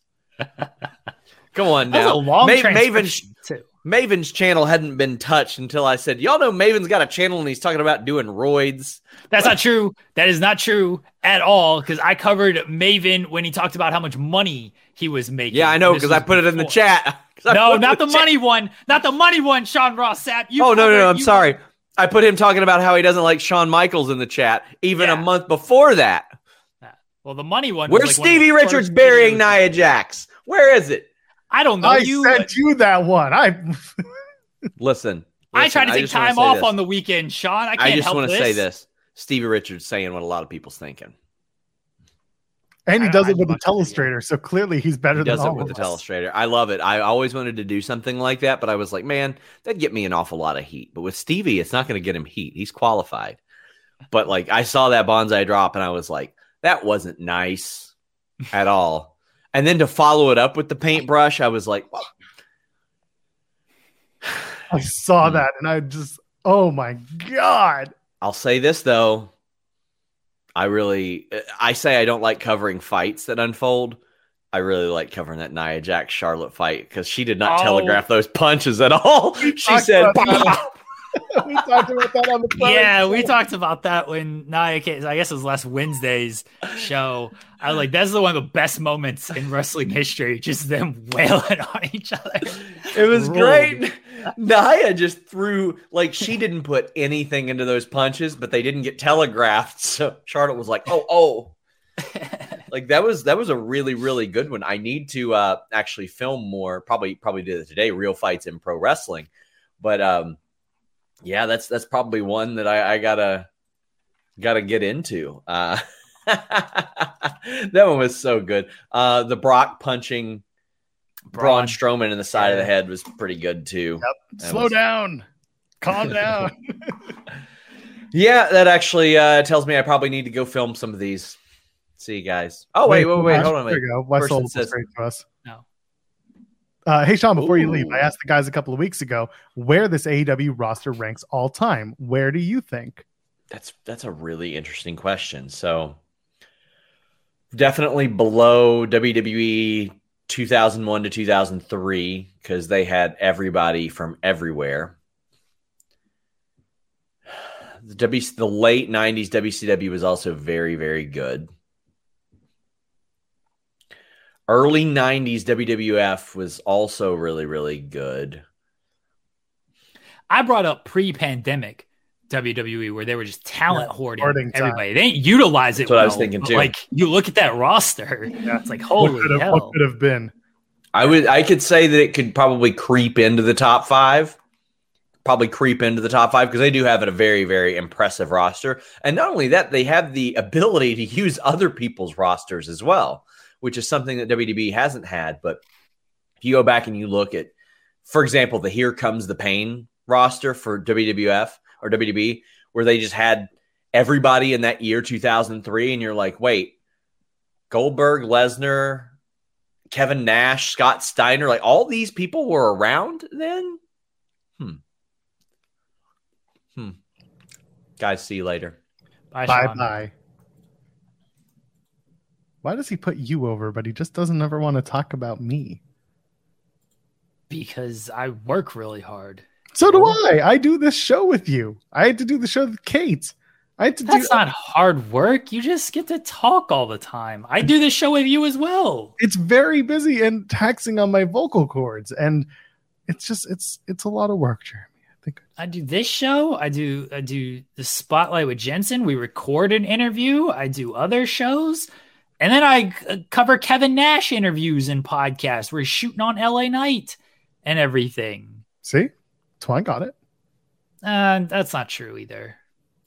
But if Twan says it, it has to be true. Uh, I like Tuan. That's not true though. I'm very hardworking, Jeremy Lambert. You are. I'm not saying you're not. Very hardworking. Very upsetting. Again, I'm not saying you are not, Joel. But I'm I'm over it. Uh, yeah. See, the- Ryan gets it. Kate, it, it is a lot. See, well, tell that to Pulowski, who does like five shows with her. she he does two with her. Well, probably feels Three, like five. three with her. All right. Well, then it feels Probably like six. feel like seven. yeah. Doing one with her feels like 28. Yeah. So yeah, that's why we took the summer off. We had to do it just to just to recharge her batteries, not mine. anyway, where were we before we were so rudely interrupted? Ah, The Rock. The Yeah, Rock came back finally. You know, Austin Theory. He's the Miz. You know, modern day Miz out here. Austin Theory. How can I don't know anything else. Miz? How can he be modern day Miz when the Miz already exists in the modern day? Eh, the, this, the Miz is older, man. No, he's not. The Miz is ageless. I mean, he looks ageless. Honestly, it doesn't feel like he's aged. He's still going out there and still doing Miz things. He wrestled LA Knight on a Friday. That Yeah. match existed. Yeah. Why? Why? Why did they do it again? Where they gave the multiple segments? Why did they do this to us? As you had to put LA Knight on the same show with John Cena and The Rock. Fair. Someone's asking if Kate's been banned from In the Weeds. It's not that she's been banned. It's more that she has a job. Allegedly. Allegedly, that's true. Uh, oh my God, Sullivan's talking about the Mike Babcock thing. I want to talk. We'll talk about that later, like towards the end of the show, because we're there's still. I do want to talk about uh, the, the the the Statlander weekend that she had, the Friday Saturday. Well, aired on Friday, but of course the match was uh, was Wednesday night. Uh, Kris Statlander having a, a, a good busy weekend, beating Jade Cargill for a second time and retaining the TBS women uh, TBS championship, and then uh, takes down Britt Baker in Britt Baker's home sit not even city Alma mater, right? but but didn't she go to penn state and then do her dentistry thing at somewhere else i don't know Yeah, but Penn State's still the alma mater. okay i mean i get Right, it Not right. Yeah alma mater is the right yeah that's the right term Okay. but anyway it was it was it beat her in in her very comfortably well-known home area uh, I think that's a little bit longer of a word to say. So, anyway, Kris Statlander having a hell of a weekend. What do you think? This is the uh, is this the the AW women's division being booked a little stronger? Is this a case of Kris Statlander getting the opportunity that she didn't have when she was, you know, getting injured, unfortunately, for the last couple of times? Like, how how did you feel about uh, all of this with Kris? I think it's Kris Statlander being booked strongly. Uh, the overall division, we shall see. Um, no, the story with Jade was already there, right? Like it was, she came back at Double or Nothing, answered the open challenge that maybe wasn't an open challenge. Um, uh, because of Mark Sterling after Jade already beat Taya. Kris comes in, wins the title. People were like, "Oh, is that a real title victory?" type of thing. Jade comes out. They do the match. The story was there with Jade, and now that is seemingly Jade's last match. So you kind of had to wrap up that loose end. They were almost forced into that little story there. The Britt thing is a little bit more because Britt's always been presented at a high level, even though I don't feel like she's won in ages. Uh, but she's always still top star level. And that match was, I really enjoyed that match. I love, love, love the finish. Where it looked like, I even said to the wife watching, I was like, oh, good for Britt. Like when she took her down, it looked like she was going to get the lockjaw in there. I was like, oh, that's it. And then Kris rolling her over and get the, I love that finish. And that was a really fun match. You know, so they're doing well with Statlander right now. Are they going to keep doing the open challenge thing? Because if they're just going to keep doing the open challenge thing, I don't think there is that much. Th- there's really any story to it. It's the same thing they've been doing. It's just she's having good matches, which is basically the Orange Cassidy story. And if that's the story they're telling, then okay. But I've I've seen that with Orange Cassidy. You're just telling it now with Kris Statlander, which fine it's better than nothing. But you kind of also told that same story with Jade Cargill, who just did open challenge after open challenge. It's just you weren't telling the story of accumulative damage like you were with uh, Orange Cassidy. The open challenge thing ain't a big story. Like it's it's it's an easy story that you can tell multiple times that they're trying to tell multiple times seemingly, but it's not anything substantial with this. So is it the start of the women's division looking better? maybe um I think it's the start of Kris Statlander being super elevated because I'll I'll say this like that win against Britt was felt I don't say it was it felt bigger than any win Jade had during her reign. Jade was facing people. Athena felt like the biggest win for Jade because Athena had just come in and people weren't sure. People were like, oh, they're gonna, oh yeah, they're gonna go with Athena here and then they didn't. Everybody else Jade faced, it never felt like they had a chance. One, they didn't do a ton of storytelling in the match buildup. Nyla was maybe the only other example where Nyla stole the title, but no one thought Nyla was, and that was weird because they were both heels. No one actually thought Nyla was like going to win the title on that. Britt, there felt like there was a real shot to Britt winning because Britt's always been presented at a certain level. And in the match, it felt like there was a real shot. Like that win to me was bigger than any win Jade got in her year reign. Yeah. Yeah, I agree. I mean, I don't have many notes to add to that because it is feeling like they're just doing the open challenges with with Kris, and that's okay. Like that's okay right now, but they do have to eventually build to a story with whom I don't know. But you know, I'm seeing uh, Pro Wrestling Podcast saying I wish we could have gotten Jade versus Kamille for the NWA title. Yeah, listen, you could have done that. Jade versus Kamille could still happen, by the way. Listen to Jensen. Uh, Steven Jensen's been talking about that for a long time. And if Kamille's going to talk about testing free agency too, and who knows? But I, I don't think I don't think you could have gotten that match for the NWA title because who's winning? And well, that's the thing, right? At that point, you're right. It would have been difficult to tell the story of Jade losing to the outsider as she's on a big winning streak. You're right. Um, and and then they weren't going to drop the NWA. Well, they've dropped the NWA World's Women's Championship through AEW before, right? Thunder Rosa lost it. Did she lose it on on, on AEW programming? I don't think so. She lost it to she lose it to Serena Deeb because Serena lost it to Kamille. Yeah, you got to go back and, and, check that out because I don't know if I'm was, gonna look at it. I'm gonna yeah. look at the title history. Here. It was a really weird time for wrestling because it was also pandemic stuff. There's also let, look. Let's let's be honest about this thing. Okay, so here it is. Thunder Rosa, yeah, lost it to uh Serena Deeb. It, it was actually not on AEW programming. It was on. Oh, it was on a UWN Primetime Live. Oh yeah, okay, okay, yeah, they were doing those yeah, Serena defended the title. So it says Deeb defended the title on AEW five days prior to winning the title because the match had aired. Uh, the match was taped before. So, right. and then Kamille uh, won it. So yeah, it wasn't dropped there. I, and you know, let's let's be honest about AEW NWA after AEW helped with EmPowerrd, and Tony Khan was very upset that he did not get the the credit he thought he should have gotten for helping with that show. AWA and AEW ain't done a ton of business together since then. No, so. Anyway, that's not not what we're talking about here. Let's talk about present day because I don't want to go down that rabbit hole right now. Let let one of the uh, the wrestling long form vloggers talk about that sometime. Uh, yeah, so the Kris Statlander, it does feel like it's very much the the Statlander push, which isn't bad, but we do have to find the stories for her. Uh, I'm looking at the Toni Storm stuff that RJ City started doing on Collision, which is tremendous, and I think RJ is the perfect person to be interviewing a character like Toni Storm right now. Uh, and whatever comes from that, hopefully, is good stuff for Toni Storm. But it does, you're elevating some of the performers, and as a result, hopefully, it elevates the actual division as a whole.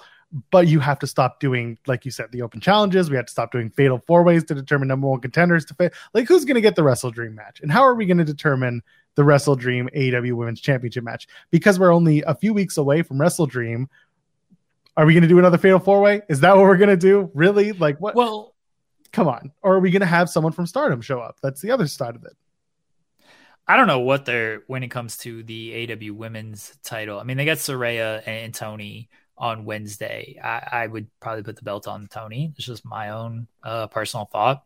When it comes to Statlander, I'm looking at what you do with her and I don't know if this is WrestleDream or not, but she's facing or she's in a mixed trios match with uh, Anna Jay. That's on uh, Rampage. Right. They show Julia Hart uh, kind of watching on. Does, does that tie in? Are we going to get a House of Black best friends gimmick? Is that where we're going there? Um, I'd like to see Willow Nightingale back on one of these shows. She's just kind of back to ROH. She had a big role in Collision to start, and now we've had no Willow on Collision for like a month now. And sorry, let's go back for a second. Let's talk about that because what was the the collision scene? It was those four women. It was Kris Willow and Mercedes Martinez and Diamante, and we haven't done a damn thing with that either. That's a four way that you could have done to determine, you know, a number one contender for Kris. Take Kris out, whatever.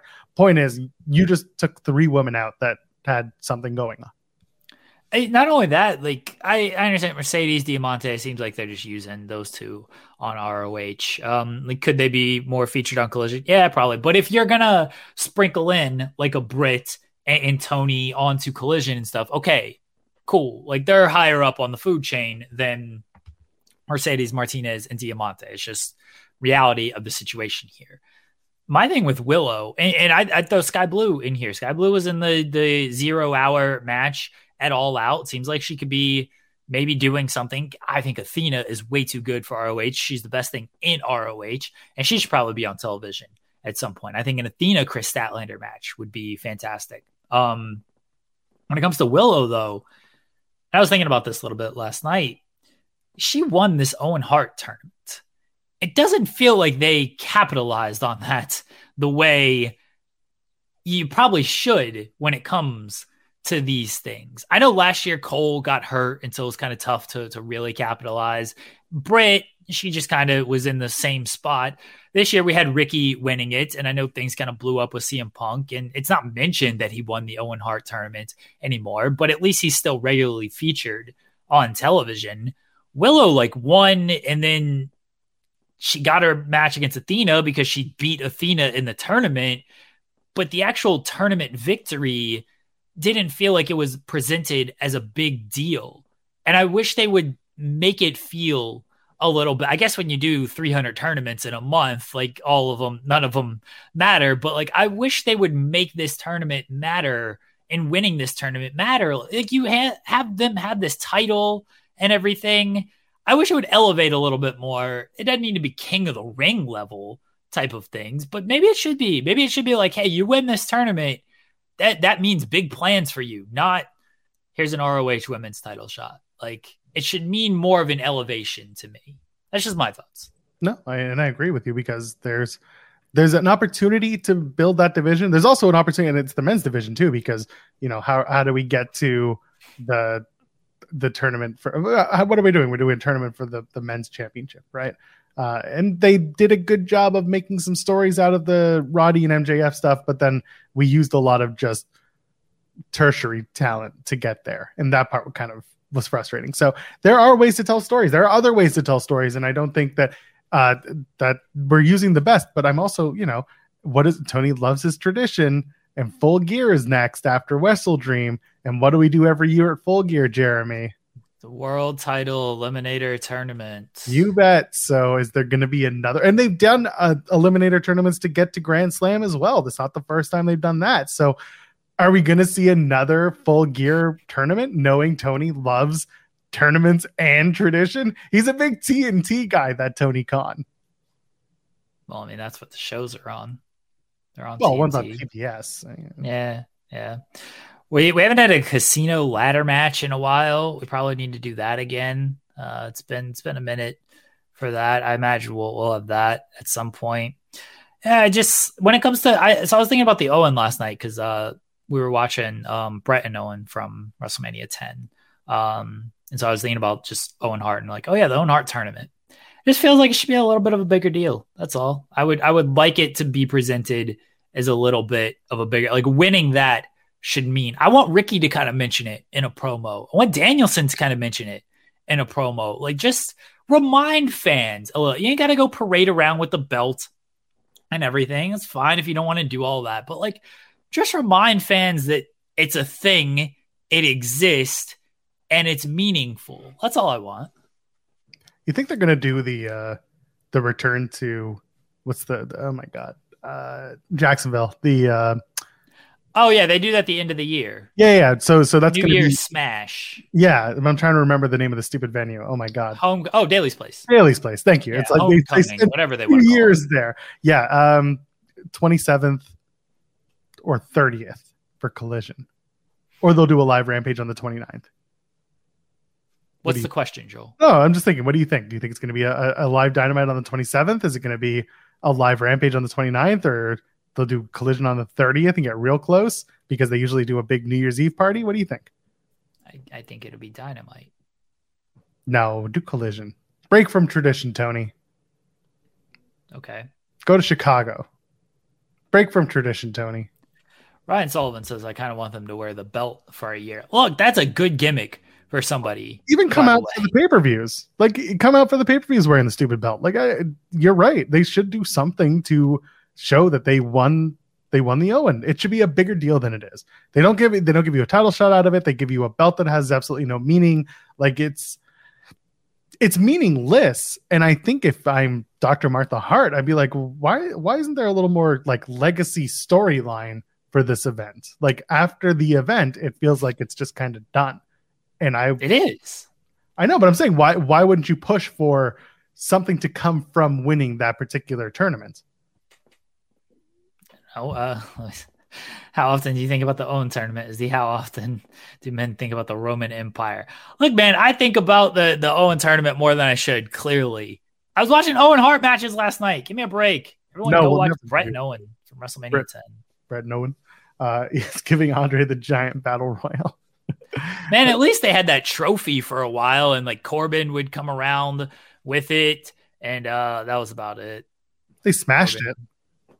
They would smash it. They tried kind of sort of with Cesaro because they gave him Heyman, but then Brock just ended the streak. So like they they really failed on that. Jay Uso won that thing. You know, he's he got elevated off of that a little bit. Um, Yeah, you know. there are too many belts on TV, by the way. I know Joel doesn't want to take his uh, victory lap here, but we got a AEW Trios title match and an ROH six man title match on Rampage Grand Slam this week. We Jeremy two Lambert, sets of Trios titles. Jeremy Lambert, as I sit here and breathe, and I tell you last week, ah, I think this is going to continue, and it's going to turn out to be Young Bucks versus Gates of Agony and Brian Cage. And I think they're probably going to put the Ring of Honor tag uh, six man tag titles up.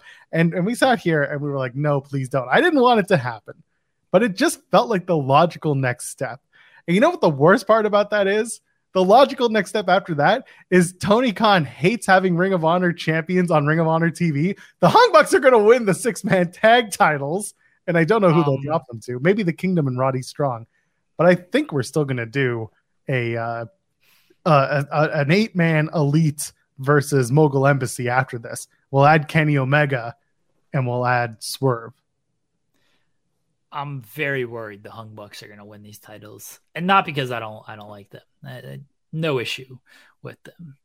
I've said this so many times. I, I feel like I hammer this point too many. Is I just want the ROH and AEW rosters to more or less operate separately because you start ROH. I've, I've seen people say this, and they might be in the minority. I don't know what the Honor Club subscribers are or anything like that, but it's just it doesn't feel like it's a show to go out of your way to see at this point. You want to see the ROH champion? Watch AEW TV.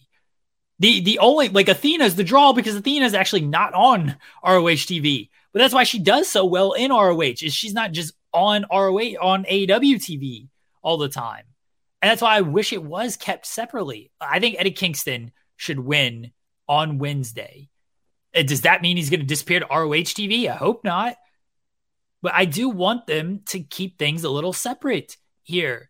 The ROH Tag Team Champions, one of them is the AEW World Champion. They're not on ROH TV. They're never on that show. They're not doing storylines on that show. They're kind of doing a story on AEW. I mean, not kind of. They are. The Kingdom stuff is an ROH tag team story that's happening on AEW. Is it just going to take place on AEW pay per view? And it's like, what? Are, what are we doing for Final Battle? It's just I don't like them blending stuff. ROH. The the great thing people remember about ROH, the the the glory years of ROH Samoa Joe, CM Punk, Danielson, all of this stuff. The great thing people remember is it was the young stars that weren't in WWE, right? It was the young talent that you could not see in WWE that one day might make it to WWE. And obviously, it was a different wrestling style, a different presentation. It was real pro wrestling and not sports entertainment type of thing. But that's what ROH has already been. Whether it was young talent or more just established independent talent, it was the talent that you were just not going to see on the main stage. And now ROH is, hey, here's the talent you are going to see on the main stage. And they're beating all the young independent talent in like two minute matches. They're beat. Here's Blake Christian losing. He's a GCW champion, losing in a couple minutes. Here's Alec Price, my guy, Cole Radrick, other guy, Matt Brannigan, good young independent talent, just losing in a couple of minutes bless Cole Radrick, by the way, making the most out of that little spot that he did. We love uh, we love Cole Radrick. I'm just gonna send him this link one day and just be like, hey, come on, talk about this. Um, but like, there's no identity with ROH. There's none. It's just here's a lot of AEW people that you see beating a lot of independent talent. We ain't really building a whole lot. And if you want to see the ROH talent who are actually AEW talent, just watch AEW. Which 10,000 seat venue did Tony Khan book for Final Battle? That's what I want to know. I don't know if he's booked anything for Final Battle. Like he doesn't have a date for it yet. The way he's putting talents, the way certain talent are holding titles, it feels like he's really trying to make Final Battle a must see event. And if he puts those six man tag titles on the Young Bucks, I am very much going to go with that. That he booked a big venue and he's hoping for the best, and that this will be his December pay per view by the way. Because if, if the Zarian conversation that, by the way, he kept that from us. Can you believe that we had Andrew Zarian on our show on Friday morning to say nice things about you, Jeremy Lambert, and we couldn't get him to drop his big scoop? He had to drop it on his show? What is this? What are we doing here? Andrew and, Zarian's allowed to do what he wants, okay? No, he's not. I have him under yeah. contract to give us all the scoops. He's under contract. That's not good. Uh, well, no wonder you're losing money on this venture, Joel. Like you're I, paying Andrew Zarian nothing or something for nothing. Uh, and, and and your chicks for free. But either way, my point of this all is, uh, if if Andrew Zarian's uh, report, he said he's very confident that Max is going to house AW content pay per view specifically moving forward in 2024. Then uh, I could see maybe the I don't want it to be the first show being an ROH thing, but I think this would be the last shebang uh, for a December show if they're going to run monthly. Maybe you know they haven't announced anything for Final Battle. All I want is I just want ROH to operate separately. There's enough independent talent out there. There's enough AEW talent out there that that aren't utilized weekly and things like that. You telling me like Sonny Kiss couldn't have just done ROH shots and and been fine? Like They they could have they could utilize these people on ROH TV that aren't on AEW regularly. I'd be I would be fine with that. Just and this is where I do think WWE. Look, do they come down here and giving Dominik Mysterio the the title, uh, giving Becky Lynch the title and everything? They just do a better job of blending that kind of stuff because they're not actually because they actually have the established NXT talent, and that's why it works because you have your established NXT talent. And so you can bring down the main roster people and it feels like a big deal and it feels like they are still lifting up NXT. They don't have the established ROH talent. The established ROH talent is people that were pre established in AEW.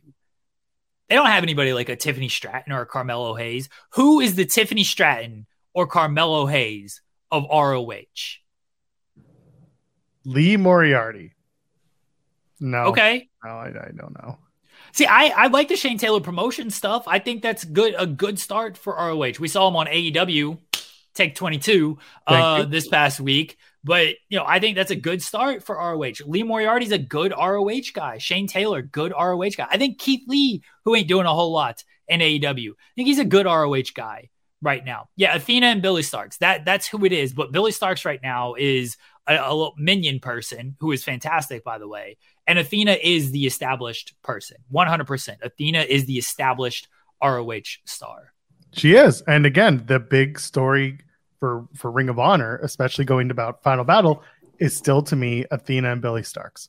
That's a main event match that you can build to because it is not silently building in the background. They're, they're on the show every uh, almost every week, but like it's silently building if you're an AEW fan who just kind of keeps tabs on Ring of Honor this is a this is that show you know this is this is that that storyline that could lead to a big title change and again i go back to the idea that the ring of honor reset for final battle seems seems to be going with the youth and going with a a new approach to ring of honor where that whole as it was reported way way back when tony bought ring of honor that it would be a more developmental system AEW doesn't need a developmental system, right? The indies are by and large that developmental system for them. But what it does give is the opportunity for these independent wrestlers to work a television product that they would not have otherwise had the opportunity to work. And I think that's where Ring of Honor becomes a net positive for bringing in new talent, trying them out, and seeing if they work to potentially do other work in AEW, whether that's Rampage, you know, Dynamite, or Collision. So that's that's kind of where my brain's at. Is well, in 2024, we would we might start seeing a more cohesive Ring of Honor AEW um, partnership, even though they're all under the same umbrella. You get what I'm trying to say. Louis says Hook and Wayne should be building their legend down there. I like both of those shouts. Like, I know Hook's kind of on television doing stuff, but you know, the the Jack Perry stuff is done. Now he's just kind of teaming with Orange Cassidy because hey, here's something for them to to kind of do. Nick Wayne, Nick Wayne's found a nice little spot with, with Darby, but yeah, these guys can go down there. And I mean, Nick Wayne's going to be on the show this week against Shibata, but Wayne Wayne can go down there and really establish himself and do things. There's so many good independent talent out there as well.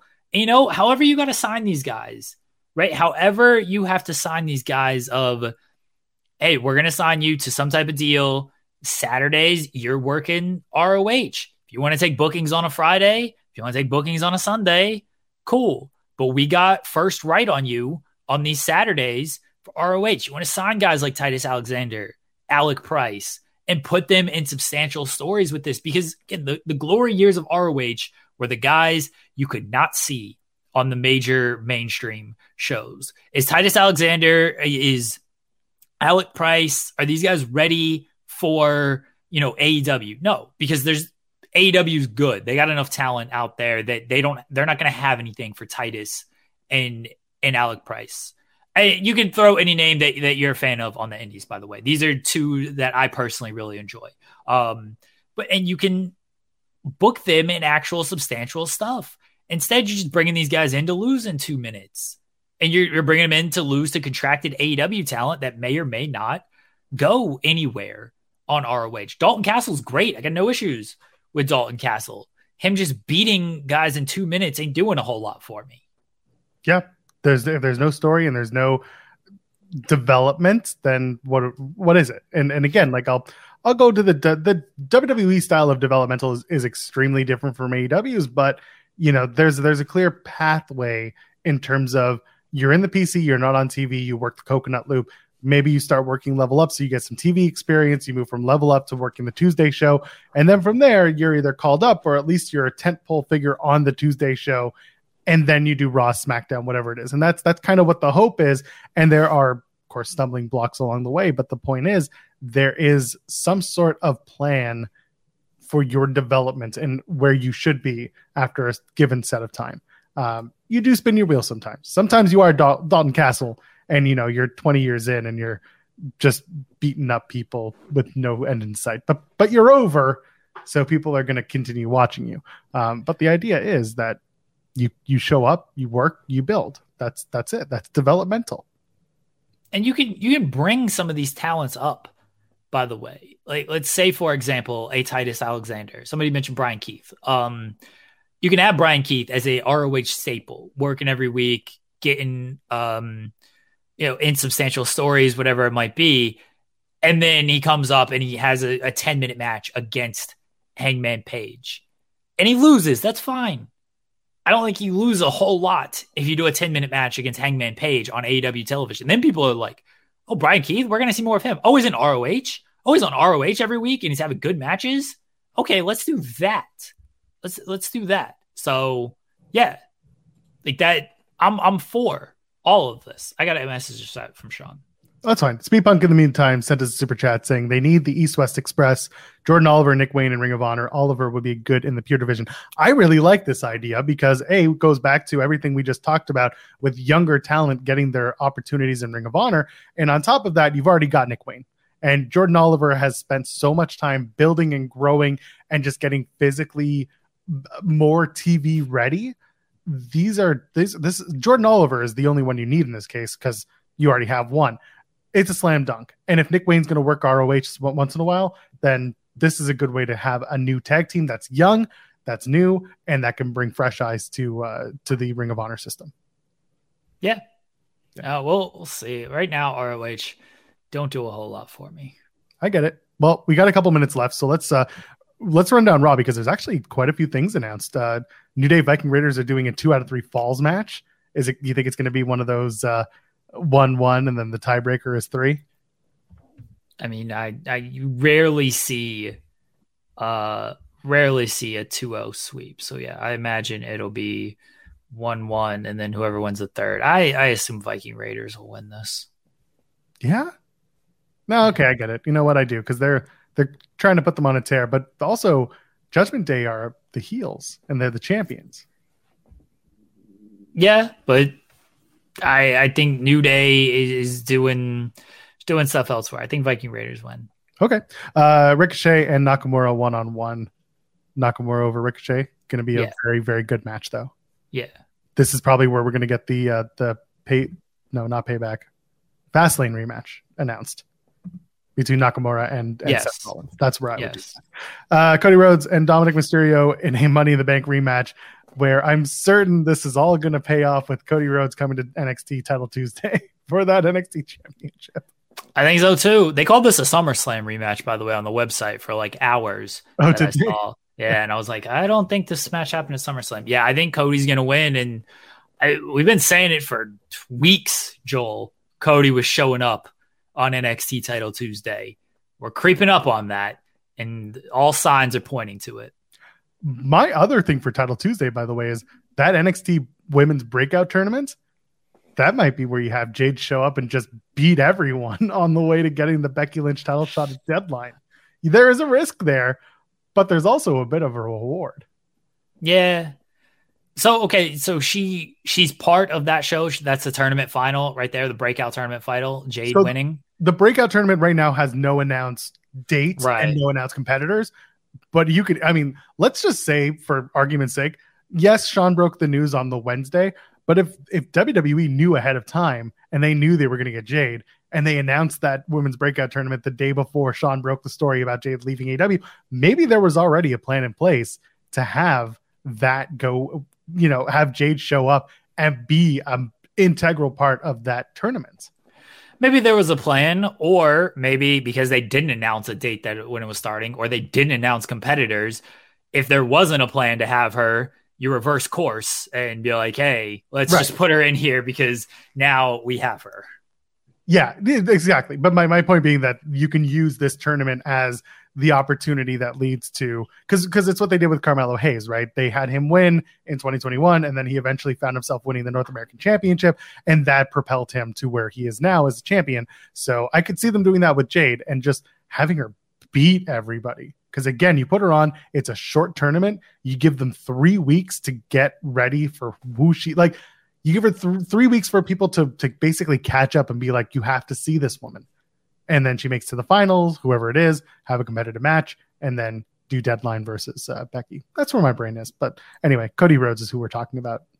Okay, now we're now we're going full title Tuesday.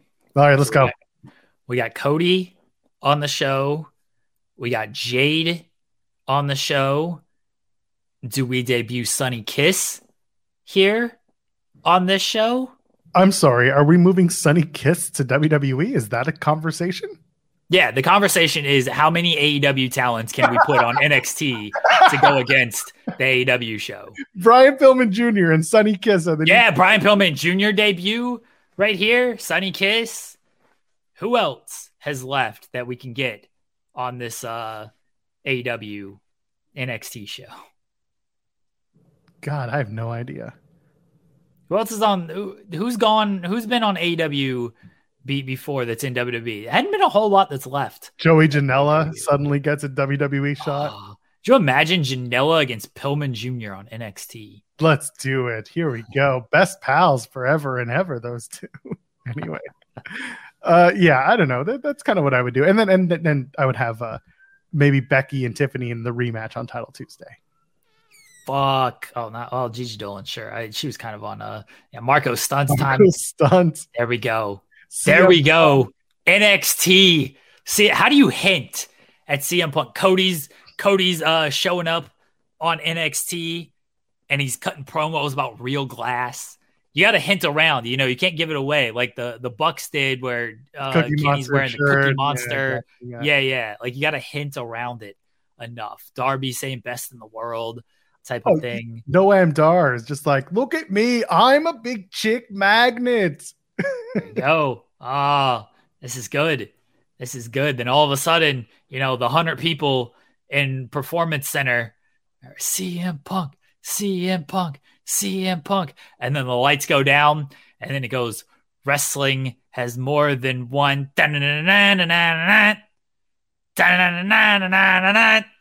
Oh, this is awful, and I love. Look in my eyes. What do you see? Royal family. And then it's Cody and CM Punk. Cody Punk. CM Rhodes. Steven Jensen is like, his mind is blown that CM Punk and Cody Rhodes Wouldn't are together. time. Wouldn't be the first time this channel lost subscriptions because of our uh, anything. Anyway. Oh man. Okay, finally on Raw, Drew McIntyre and Jey Uso. I th- is this Matt Riddle turns on Drew McIntyre, or is he going to cost Drew the match? Uh, I don't. I don't know. I'm looking forward to this, by the way. This should be a good match uh, between Drew and, and Jey. I like what they're doing with Jey on Raw. Uh, Everybody hates him and stuff. I like a singles singles run Jey Uso. It should it should be good. I I ain't I ain't talking about Riddle. Just That's fair. I I, I just put it out there because uh, reports are he could be back as early as tonight. So yeah, I know. And w- whatever they decide to do with him, okay, I'll, I'll comment at that point on Yeah. the television. Until then, I got no use to to talk about him. fine by me. Wednesday will come and we will talk about the fallout from Raw. And I'm sure all of the news Maybe. that drops, who knows, there might be a big NXT episode on Tuesday for us to talk about as well. We'll be back. We'll be in the weeds as always, 10 a.m. Eastern, as we are every Monday, Wednesday, and Friday here on Fightful Overbook. So drop your thumbs up now and uh, subscribe to the channel. And Jeremy, get your plugs in. Let's go. Well, we we promised the people the hockey talk. Uh, Oh, yeah. Do you want to catch him up on how this came about, the Mike Babcock story? um, so I'm not gonna lie, I tried to stay offline on the weekend. I know a little bit about the Mike Babcock, Babcock story. I'm also not going to lie and say I don't really pay attention to the league if it ain't Colorado Avalanche related, just Valid. because I don't care about other teams. Yes. Um, but Mike Babcock seems like a giant dick, and uh, you know, was never a big fan of his because he's a Red Wings coach, so fuck him. Uh, but but yeah, he got fired or resigned, whatever you want to call it, because what what do you do? He was posting pictures of uh, you. You got to catch me up, Joel. Okay, so essentially the story was, and this came out on uh, Spit and Chicklets, which is uh, uh, fuck, uh, uh, Bissonnette's Biz nasty, yeah. Biznasty. Yeah, I always want to call him Biznasty, but I also know his, he's got an actual name, and it's Paul Bissonnette. Uh, so that was on on his podcast. The story was someone from the Columbus team, the Blue Jackets, had texted these guys who are part of Spit and Chicklets. They're all former players in their own right, and they he basically said, "You'll never guess what they're doing in in Columbus. You never guess." Babcock is having players come into his office to do interviews, and Bob Babcock's basically saying, uh, "Let me see your phone. I want to get to know you. I want to know you, your family. I want to know everything about you. I want to see what kind of photos you have on your phone." And then this became a whole topic of conversation. And then by that afternoon, the uh, Blue Jackets organization had put out a tandem uh, statement from Babcock and from who's the captain there? He's a young kid. Oh man. Anyway, it was someone. Yeah, someone who, someone who's known him. Maybe someone will, will give me the name. But anyway, Boone uh, Jenner is the captain. Brody Jenner. Yeah, so it's not Boone, not Boone. Brody. Boone. I was gonna say Brody Jenner, someone else. Boone Jenner He's and reality star. Yes, and and ba- Mike Babcock put out a tandem um, statement through the Blue Jackets where Babcock said, "I was just trying to get to know the kid. This is part of my process. This is how I get to know my team, and it's a bonding, you know, experiment and blah blah blah." And then Boone Jenner was just like, "Yeah, listen, he wanted to know about me. He wanted to know about my family. There was no ill intent. Everything's cool. Don't worry about it. You know, everything's great. You know, get off my back." And then by the weekend, well, Mike Babcock got fired or stepped down. He resigned. Resigned, yeah. He resigned as head coach.